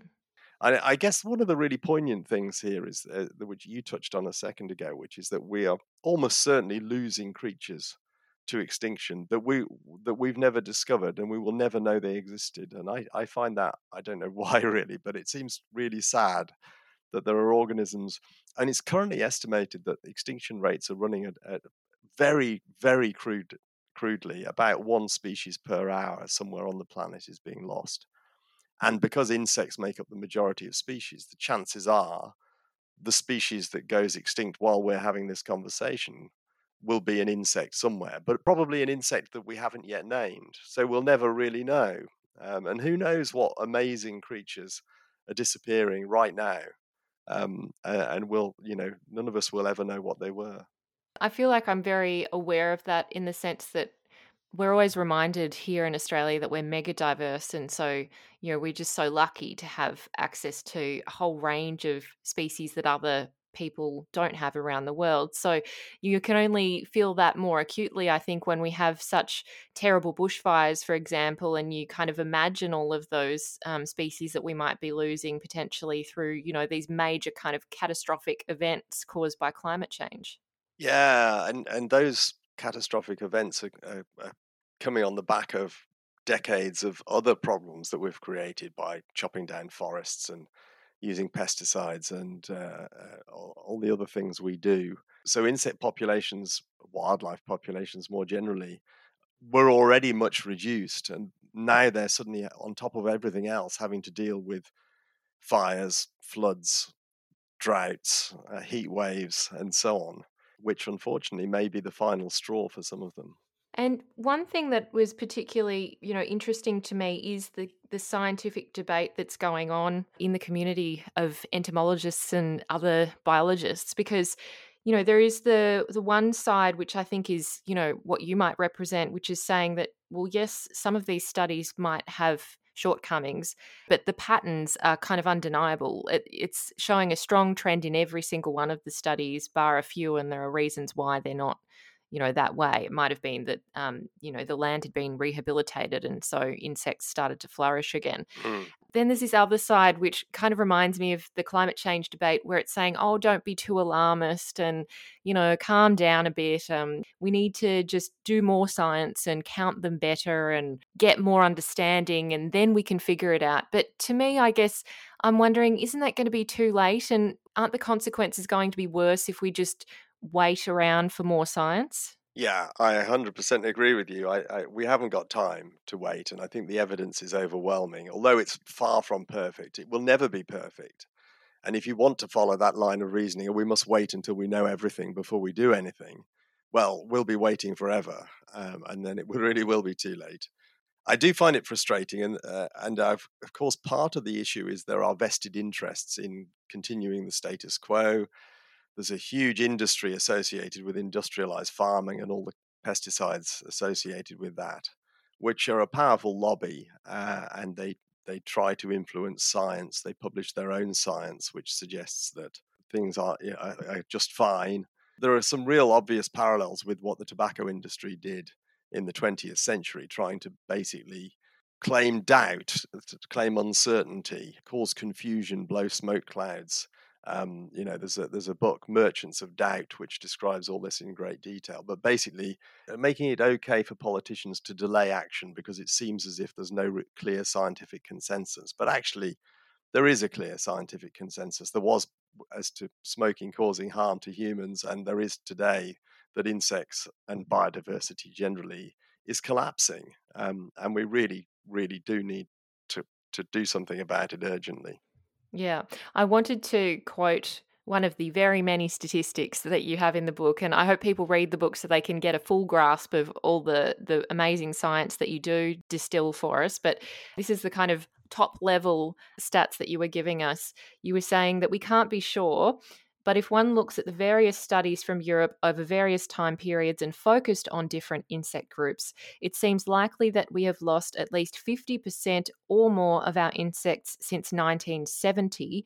It could easily be as high as 90%, and declines over the last 100 years are very likely to be much greater. So, you know, that's pretty big this is a, a, massive problem. It's not some kind of small part of the biodiversity crisis. This is a, a huge chunk. Yeah, absolutely. I mean, one of the the sort of interesting things, but scary things, is that the the the data we do have doesn't go back very far, really. I mean, the the, the oldest insect monitoring data set we have is for butterflies in the UK, and it doesn't. That starts in 1976. Well, you know, Silent Spring was written by Rachel Carson in 1962, almost 60 years ago to the day. We know that insect declines almost certainly started decades before 1976. So the declines we're measured are probably just the tail end of, of much larger declines. We'll never know for sure unless someone invents a time machine, but uh, um, it seems extremely likely that we've lost a very large proportion of, of, of our insects already um, and and you know clearly that can't carry on. And land clearing you've referenced there is a clear issue, one of the major issues, and it is for so many of the problems we have here in Australia. Um, some of our states being the most land clearing places on the developed planet. Um, so it's a, a certainly a, a something very close to home here. And you talk about the fact that only 6.2 million square kilometres remain of the 16 million uh, square kilometers of forest that once clothed the earth. So this is, um, as we've already pointed out, a major a major problem for insects as well as for other uh, birds, mammals, and other creatures. But there are obviously a whole range of other causes of insect decline, and as you point out, there isn't one that's the main factor. And obviously, they all compound as well, depending on what's most relevant for each um, insect species. But I wondered, you know, could you take us through which you think are some of the most important causes that you've been observing and, and looking at yourself? So I, th- I think still the biggest one, as you say, is habitat loss, destruction of of really biodiverse habitats like tropical forests, and their replacement with crops, monocultures of, of soybean or whatever. And I, I must say, seeing as I seeing as I'm talking to an Australian organization, it's really sad to me that Australia, you know, it's easier to forgive a developing country for destroying rainforests because they're poor, they, they need the resources, perhaps. Um, but Australia doesn't need to chop down its tropical forests. You, and you are incredibly lucky to have inherited a continent with amazing biodiversity, and you should look after it. And sorry, not you personally. No, no, I know. I spend my life talking about it on this show and, and rallying against it. It's so frustrating to see, you know, a country that doesn't have to do it, um, still continuing down this route. It's absolute madness. Anyway, so habitat loss is probably number one, um, but it kind of it's impossible to separate that from the sort of industrialization of agriculture, which so land used for food production has become progressively more hostile to wildlife over time, particularly since the 1940s when pesticides became cheaply available to farmers to use. And today we have a, a bewildering array of pesticides going onto the land in huge quantities, um, fields being sprayed 10, 15, 20 times a year with poison, basically. Um, so farming 100 years ago uh, actually supported quite a bit of wildlife, whereas farming today supports extremely little. Those are sort of two intertwined kind of factors. But then there's a whole bunch of other problems. Invasive species are having big impacts in some regions. Uh, climate change is really starting to kick in. It probably hasn't devastated too many insects yet, but um, if we reach plus two degrees, that will be catastrophic for, for many insects. Light pollution is another one which is much less well appreciated, but that really has causes issues for nocturnal insects and messes up the the life cycles of insects because they, they it basically can fool them into thinking it's spring when actually it's winter because they use day length as their judge of when it's time to emerge from hibernation. And so artificial lights can cause real problems and so on and so on. Um, there are others too that I talk about in the book that are having uh, playing a role, and it's really this combination of factors. You know, insects are pretty adaptable on the whole.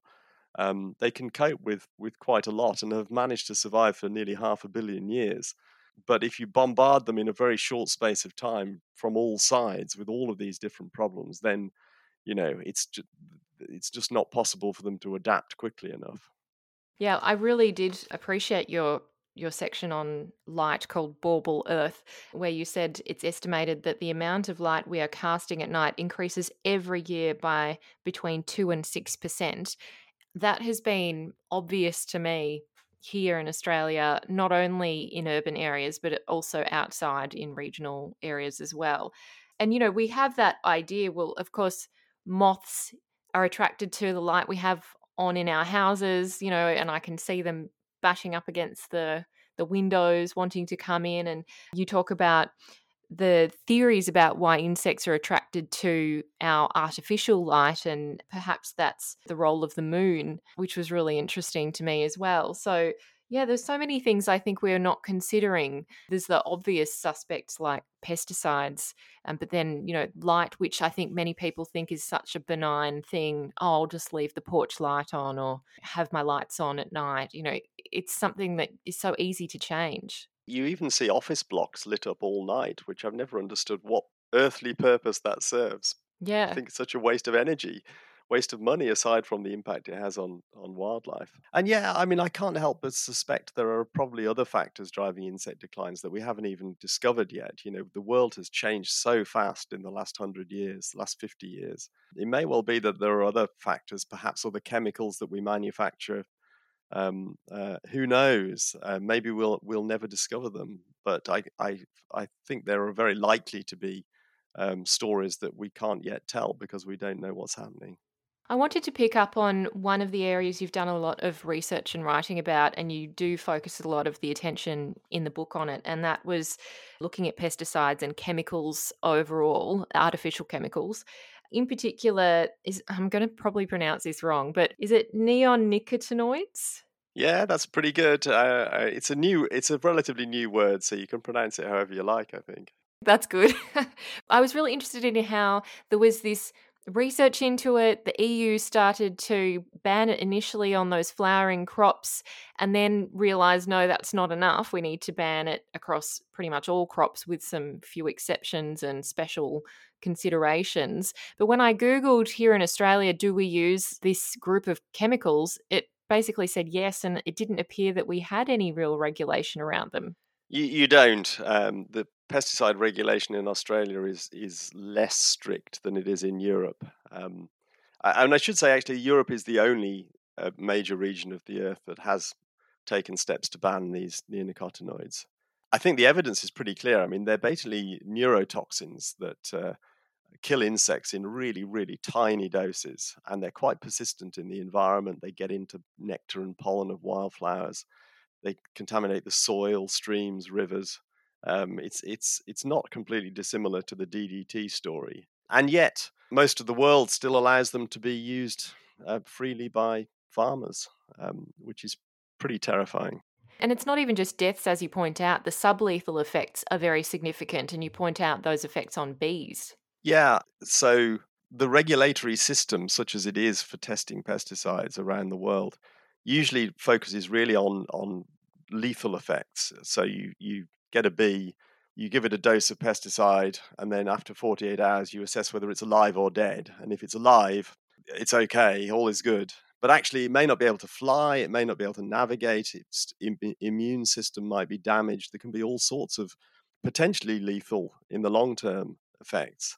Or, or at least extremely damaging. For example, if a, if a honeybee or a bumblebee can no longer navigate because it's confused, it's dazed, it's it's been exposed to a neurotoxin, then it's useless to its hive because it can't go and collect food. Uh, so there are all sorts of much more subtle effects that we're only just beginning to realize um, are caused by pesticides of one type or another.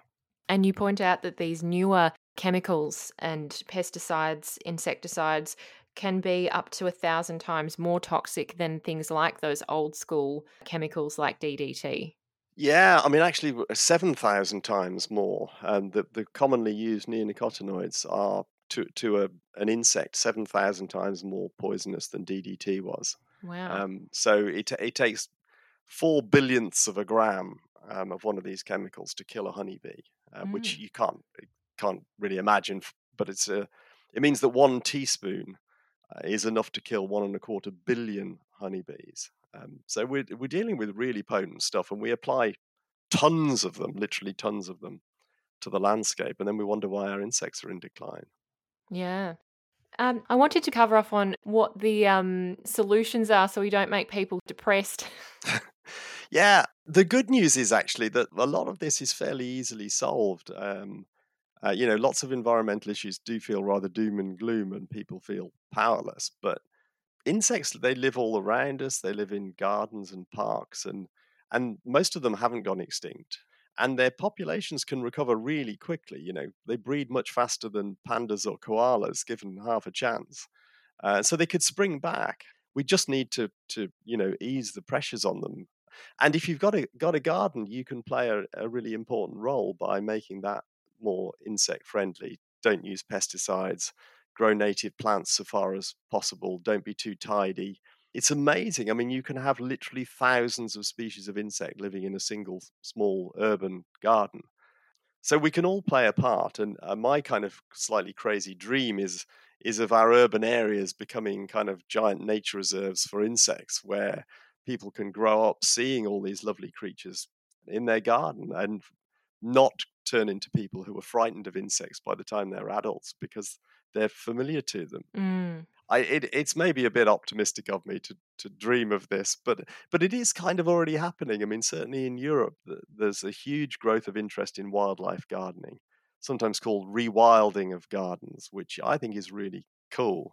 And if we could also get councils on board so that the road verges, the roundabouts, the parks, the cemeteries, and so on were all being managed in a kind of benign, wildlife friendly way, then that would really help. Of course, farming and habitat loss isn't tackled directly by that. Um, but you can also try and steer farming in a more insect friendly direction by buying organic food, buying local, sustainably produced foods, eating seasonal food, eating less meat. Um, this is, you know, not directly linked to insects, but it all reduces our impact on the planet and leaves more space for for other life to flourish. So we we can all play our part, and if enough people do, it really would make a difference. Yeah. Well, I just wanted to talk about the people power point that you make because it is quite powerful. The fact that things have changed at the local council level in many countries because of individuals pushing their councils. Things have changed in Canada, in France, in other countries. And you've also said, you know, there's a power around petitions and lobbying your parliamentarians.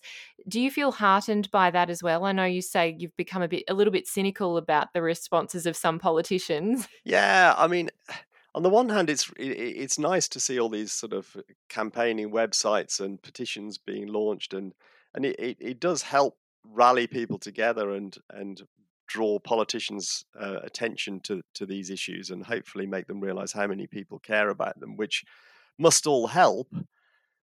But the flip side, I guess, is there's a danger that we think that you know if we get ten thousand signatures on a petition, that that's actually achieved something, and unless but uh, of course, unless that petition is translated into some real action, it doesn't achieve anything at all. And there are so many petitions. I, I probably get asked to sign at least one petition every day. Mm. And I think some people mistakenly think that all we need to do is sign enough petitions and, and we'll save the planet. And actually, we'll achieve absolutely nothing if that's all we do. So, I, yeah, anyway, more broadly, I mean, it is heartening to see there is a wave of interest in looking after the planet better than we have, and particularly amongst young people. Um, and so I do think there is some reason to be very cautiously optimistic that it's not quite too late yet. Yeah. And there is hope that we humans can learn to tread a little more gently on our planet. Fingers crossed, hey? Yeah, as you point out, you're writing these books for a reason, and that's to increase public awareness. So I hope people can check out your book, Silent Earth Averting the Insect Apocalypse. It is by yourself, Dave Goulson, and out through Penguin Books here in Australia. Thank you so much, Dave, for taking the time to chat with us today. I really appreciate it. It's been great fun. I'll happily come back when I get around to writing another book. Yeah, please. You're listening to a Triple R podcast. Discover more podcasts from Triple R exploring science, technology, food, books, social issues, politics, and more. To listen, hit up the Triple R website or your favourite podcast platform. But I'm really pleased to be joined by an Uncommon Sense regular, Dr. Emma Shortis. She is a historian and um, she is an expert in US politics. She's based at the research sorry, at the EU Centre of Excellence at RMIT and has a role there as research fellow. And Emma also notably is the author of Our Exceptional Friend Australia's Fatal Alliance with the United States. Still highly relevant. I wish more policymakers would um, read it so they hopefully would change their minds about uh, Australia's foreign policy direction. But I digress. We're going to be talking today about US politics domestically, but also its engagement in the world. Um, there's a lot of intersections, and uh, yeah, as Emma just tweeted uh, a little while ago, it is a bit of a muddle at the moment. There's a lot happening, and um, there doesn't seem to be a lot of coherence. So, lucky Emma, she has the great task of trying to make sense of it for us. So, thank you so much, Emma, for doing such a great public service and joining us today. Thanks so much, Amy. Thanks for having me back. It's funny, it did, you know, I always really enjoy, I enjoy, of course, for these um, segments. Of course, you know, there's always so much happening in the United States, but I feel, you know, generally when I'm talking about it, there's a particular kind of hook that we can latch onto around the kind of crisis of democracy in the United States. Like last time I spoke to you, for example, it was the overturning of Roe v. Wade. But even that, you know, that particular crisis, which is sort of emblematic, I suppose, of the crisis in democracy in the United States, is being overshadowed by other crises which are also intersecting. You know, we've spoken, of course, about school shootings, and I was just reading today about how in Texas, the, the prayer candles that are at the memorial um, in Uvalde are melting because Texas is experiencing one of its worst ever heat waves. So the way that these crises just kind of keep compounding on each other is just such an incredible mess. And it is really a kind of, I suppose, staggering to, to watch it from afar, to watch what seems like a slow collapse from afar, and to watch really powerful Americans also standing by and, and watching and either feeling kind of um, unable to, to do anything or, uh, in fact, being unwilling to act and actively um, fighting against the change that might help America to kind of claw its way out of these crises. Mm. Well, you mentioned there Uvalde, and I did note that there was a 77 page report from the Texas government released on Sunday that had really done a bit of a review into what happened with the the uh, Robb Elementary School shooting, mass shooting in Uvalde, Texas, um, where I think it was 19 children and two teachers were murdered by a, a gunman, quite um, young gunman. Uh, 17 others were wounded, and that was on 24th of May. Um, it, I was really shocked to read that almost 400 law enforcement officers actually went to the school after it started um, but they couldn't gather together a sense of coordination at the scene to be able to intervene effectively. Uh, I think it was 376 police officers to be exact. Mm. I mean, it, it does kind of seem emblematic of the United States and its approach to gun control. The fact that it, you know, it had that larger response and it still couldn't find a way to stop it from happening, to intervene in something that had just begun.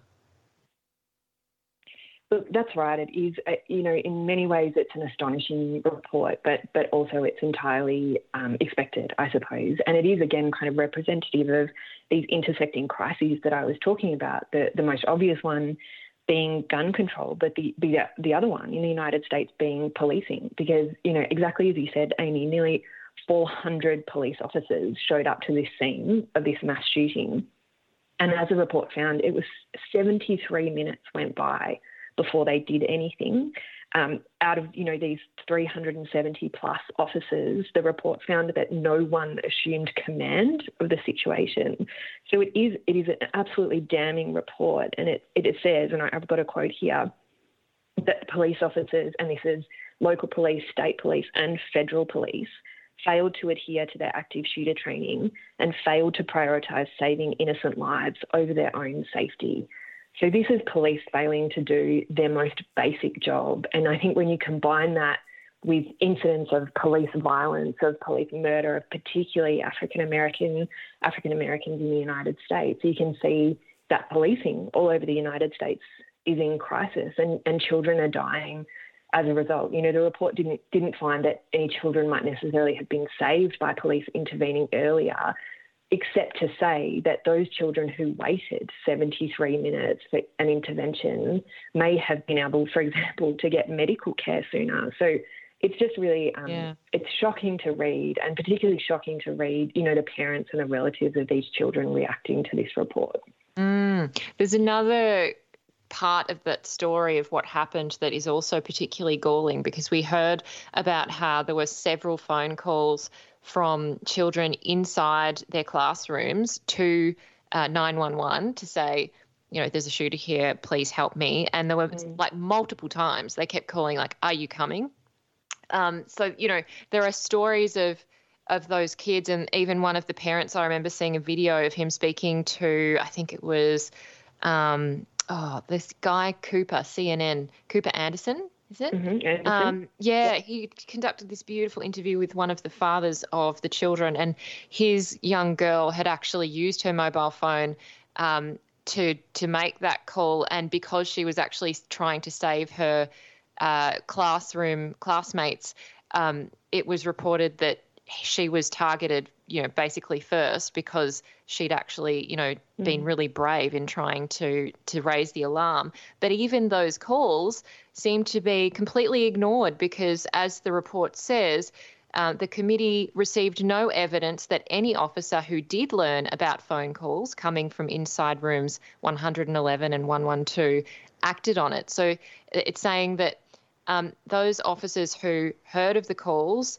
um, none of those acted on it and shifted to, as you said, an active shooter style response. So, I mean, it's kind of hard to imagine that you would know that there are these calls for help from kids in the classrooms and not just one, but several across the time period, and yet no one changed their response.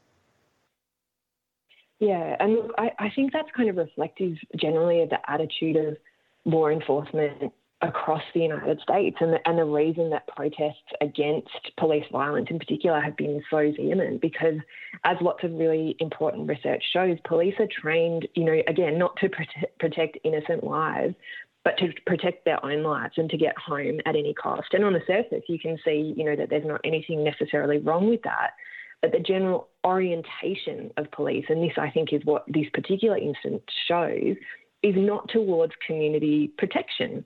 And, and that is a kind of crucial, fundamental, catastrophic flaw in so much of American policing and why people are calling for kind of root and branch reform or for defunding the police completely because these police um, departments get astonishing amounts of money, you know, billions and billions of dollars. They have military grade body armor and yet fail to protect children. You know, they leave it up to children to protect themselves and protect each other. And there was a story kind of not long after all of this about a, a potential mass shooting at a 4th of July parade and stories coming out of this of young children telling their parents what to do in an active shooter situation because they've been trained from the very beginning of their schooling lives in how to respond and their parents have. Like to leave that to children is just astounding and just an abject moral failure. Yeah. And I know that a lot of the children in the classroom and uh, a lot of the teachers as well were Latina in background. And that's mm. another thing is obviously race in America. And although it seems that this shooting doesn't appear to be specifically racially motivated, um, you know, it's still an issue that the people, you know, black and brown Americans are suffering more um, than those who are mm-hmm. white, mm. especially in these gun, um, you know, mass shootings and and also other minorities like Asian Americans and um, Jewish Americans. Yeah, look, that's right. And again, you know, that's that's part of intersecting crises because you're right, Amy, in terms of gun violence, non-white Americans disproportionately suffer from gun violence and also police violence, but also in terms of, of health outcomes, in terms of environmental outcomes and educational outcomes, the gap is still enormous. And, and so you see this kind of a, a continual erosion of faith as well in democratic institutions, in institutions like the police, because they, they aren't doing their job. They're not protecting vulnerable Americans and they're not protecting minority Americans. So again, all of these crises intersect to create such a what seems like such an intractable mess. Yeah, it certainly does. And, you know, we've discussed um, this issue, and I know I've spoken even with um, Professor at Yale, Monica Bell, about defunding the police and, you know, what police reform would look like. I think a lot of Americans, after watching this particular scenario would say, what's the point in calling the police? Because, you know, it seems like to the average person, that is their job to protect the community. And if they're not going to do that or even attempt to or appear to attempt to do that in a, you know, effective way, then it really does make you wonder what the point is in calling 911. Exactly, you know, and there's lots of research and lots of evidence to suggest that particularly as you know, as we were just saying, non-white Americans will actively not call police because they know that so often police actually make these situations worse and particularly put at risk non-white Americans in terms of police violence. And so that's a common story across the, United States, and I mean, I should say not just the United States. It's um, also a problem even in Australia and and across the West. But in the United States, it seems particularly acute because you're right. Watching watching this video, you know, watching that 73 minutes of security camera footage of the, of the hallways of, of a primary school and police kind of sanitizing their hands or looking at their phones or, you know not doing anything to intervene is genuinely shocking and i think you're right would be shocking even for people who are not particularly engaged or receptive to arguments to defund the police yeah um, Emma, to shift to well, actually, maybe to finish off that point, because there was something that, that mm. I think has happened between when we last spoke, which was that there were proposals on the table for some very incremental so called reforms to um, improve gun control in the United States. Where have we got to now in terms of those reforms that were proposed? Um, you know, do you think that they are going to make any particular difference to the situation? And is is it more like just kind of take a baby step and hopefully the, the next steps might come down the track? Or, is, you know, is that wishful thinking? Look, I, I certainly think that's the logic. Um, so about a month after after the shooting in Texas, Congress actually, you're right, did did pass some gun control reform.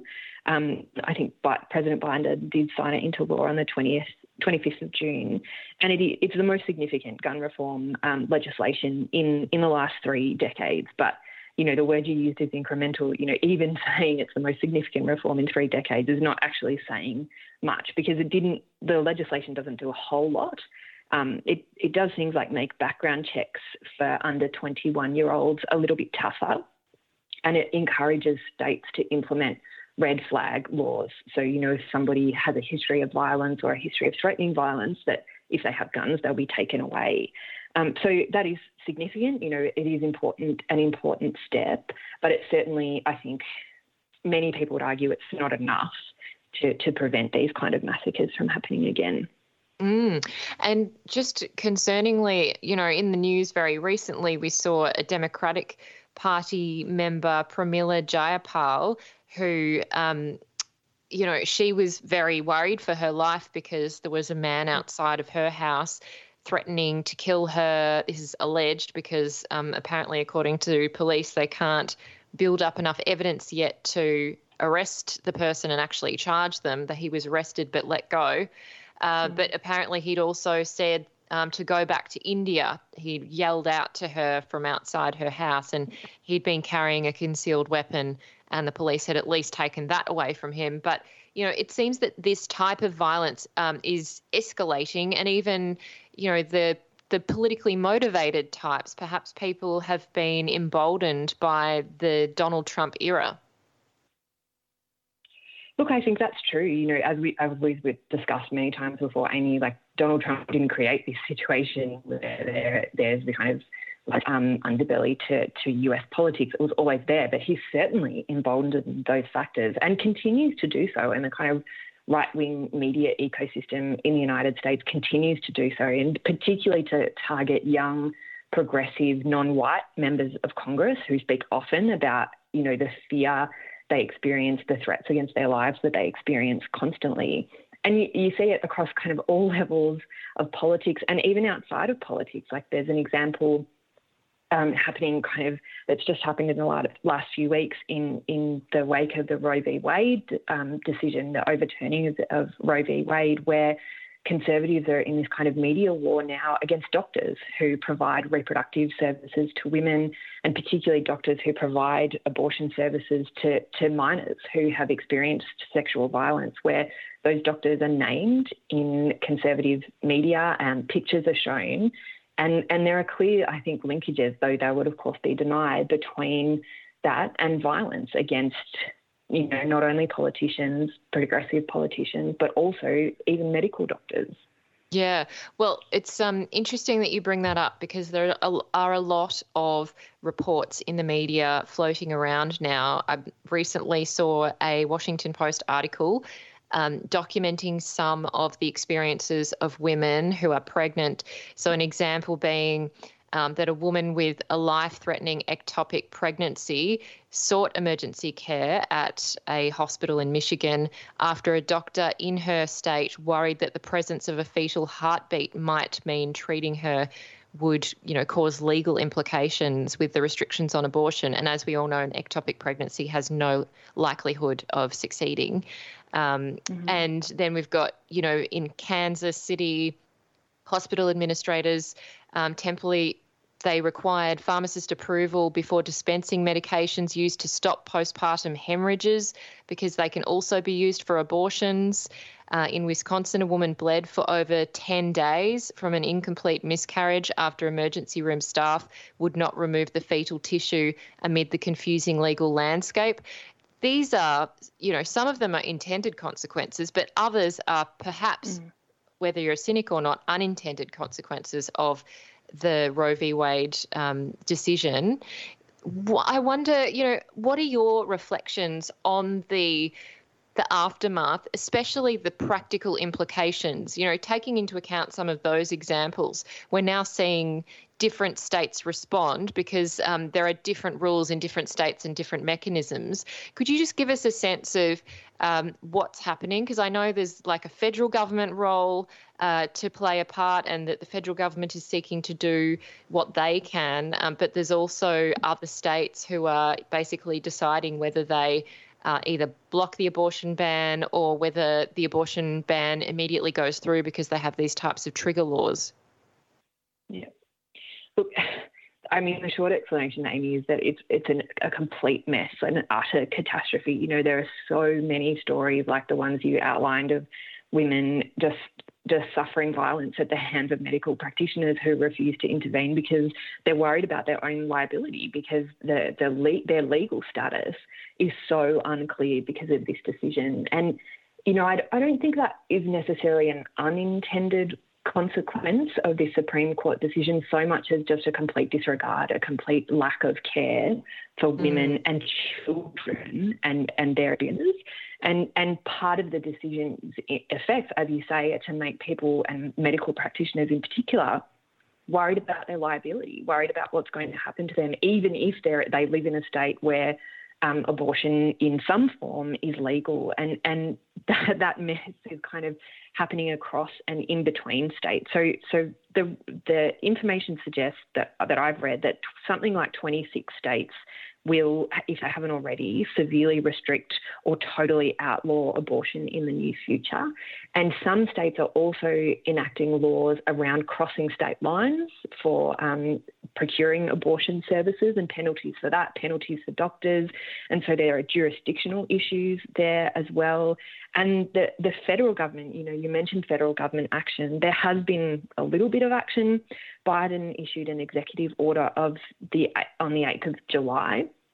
So this is a kind of order from the office of the president that was about protecting women's digital information. So there's been a lot of concern around digital surveillance and whether you know period tracking apps will be used against women in legal action. Um, so there's been some protection there of women's digital rights, and also doing things like asking the Department of Health um, Services to increase medical access access to medical abortion.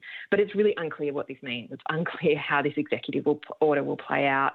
No one really knows what's happening. And and again, you know, I think this is kind of reflective of just the morass of US politics because the Biden administration knew for a long time that this was coming. There was that leak from the Supreme Court saying this decision was imminent, but it took till the 8th of July to even issue an executive order. You know, when this decision happened, Nancy Pelosi, the, the Democratic Speaker of the House, read a poem.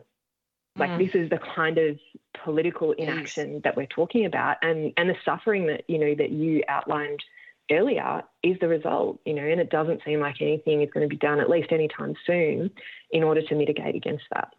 Yeah, I did also see that there was uh, a vote in the House of Representatives recently on two bills um, that did pass the House, and it was around protecting abortion access. Um, however, it wasn't and is not going to pass the Senate, it seems, because of the numbers there. So it's really, as uh, the Guardian's been reporting, you know, really a more of a symbol um, a symbolic act than anything that's going to be particularly meaningful. But it does raise the question about the midterm elections and you know the situation for the Democratic Party and also Joe Biden's current approval ratings. I wonder if you could share you know the situation as it stands politically for the Democrats and whether there's any chance and any hope, I would say, for um, people who care about human rights and access to safe abortion. Mm. Look, that, that's a really good question. And I think um, Democrats and, and progressive Democrats, you know, those people who do care about access to reproductive rights for women, are very worried. They're really worried about the, the November midterms where, you know, the whole lower house is up for election and about a, a third of the Senate is up for um, election as well. And Republicans, I think, are pretty confident that they're going to at least win back um, you know, one of those houses, potentially the House of Representatives, and they're already talking about institution instituting a, a, federal ban on abortion. So, so the stakes, I think, you know, not only in this issue, we haven't even talked about climate change, um, but in in that particular area as well, progressives in the House and in the Senate are incredibly worried that you know they, they've had their two-year window before the midterms, and that their time is almost up. And you know, I would say anything can happen. November is still a long way away, and, and far be it from me to to predict the results of an election. But history at least suggests the pattern of history at least suggests that Democrats will most likely lose control of, of one of the houses of Congress. And, and the implications of that, you know, as we've kind of only briefly touched on, are, are really serious. Yeah, definitely. And um, it's also concerning because a number of um, branches of the Republican Party have rejected adding language to their platforms to allow ab- an abortion to save the life of a mother. So, you know, even mm. something mm. as minimum as that as an exception is pretty much not happening in some more extreme corners of the Republican Party. Um, I wanted to quickly just talk about Joe Biden and his overseas trips because we have seen in the news he's, you know, flitted off to the Middle East to Saudi Arabia, which has been quite controversial given uh, journalist Jamal Khashoggi was murdered. Um, and, you know, there's some excellent documentaries about it uh, around to, to understand what happened. But, you know, to see Joe Biden kind of head over there because of the oil crisis and presumably other political reasons. You know, do you think that that was a wise move, especially given the lack of outcome from that meeting? Yeah, it, uh, I mean, the United States has always had this really strange relationship with Saudi Arabia, and it was really striking to me to see such a kind of almost standard presidential trip to the Middle East um, in light of all these crises that we just talked about at home, because this these trip this trip is not dissimilar to previous trips made by US presidents, where they're roundly criticised for, for visiting Saudi Arabia in particular and treating Saudi Arabia as an ally because of Saudi oil reserves. And that, you know, Amy, as you said, that's exactly why Biden went. He went because of, of, really high gas prices at home, inflationary pressures, and pressures on the cost of living to basically ask the Saudis for, an increase in oil production, which he kind of got. But but um, not in a very significant way, I suppose, and not in a way that's going to provide him immediate domestic relief at home. So so this was a kind of weirdly dis, a weird disjuncture, I think, between domestic politics, domestic crises, and the kind of standard US um, approach to international affairs, where a country like Saudi Arabia, despite human rights abuses, despite the climate crisis, is kind of treated as as a regular ally, and this is treated like a regular meeting. But that's the kind of unreality of US politics, I suppose. Yeah, it's um, essentially the Saudi Arabia agreed that it would boost oil production by or up to to up to um, 13 million barrels in addition to what mm-hmm. they're already producing. So, I mean, yeah, a lot of people would question was it worth doing what he's done um, if they, you know, had moral qualms with that. Um, but obviously, mm-hmm. as you say, it comes up every time a United States president makes that trip.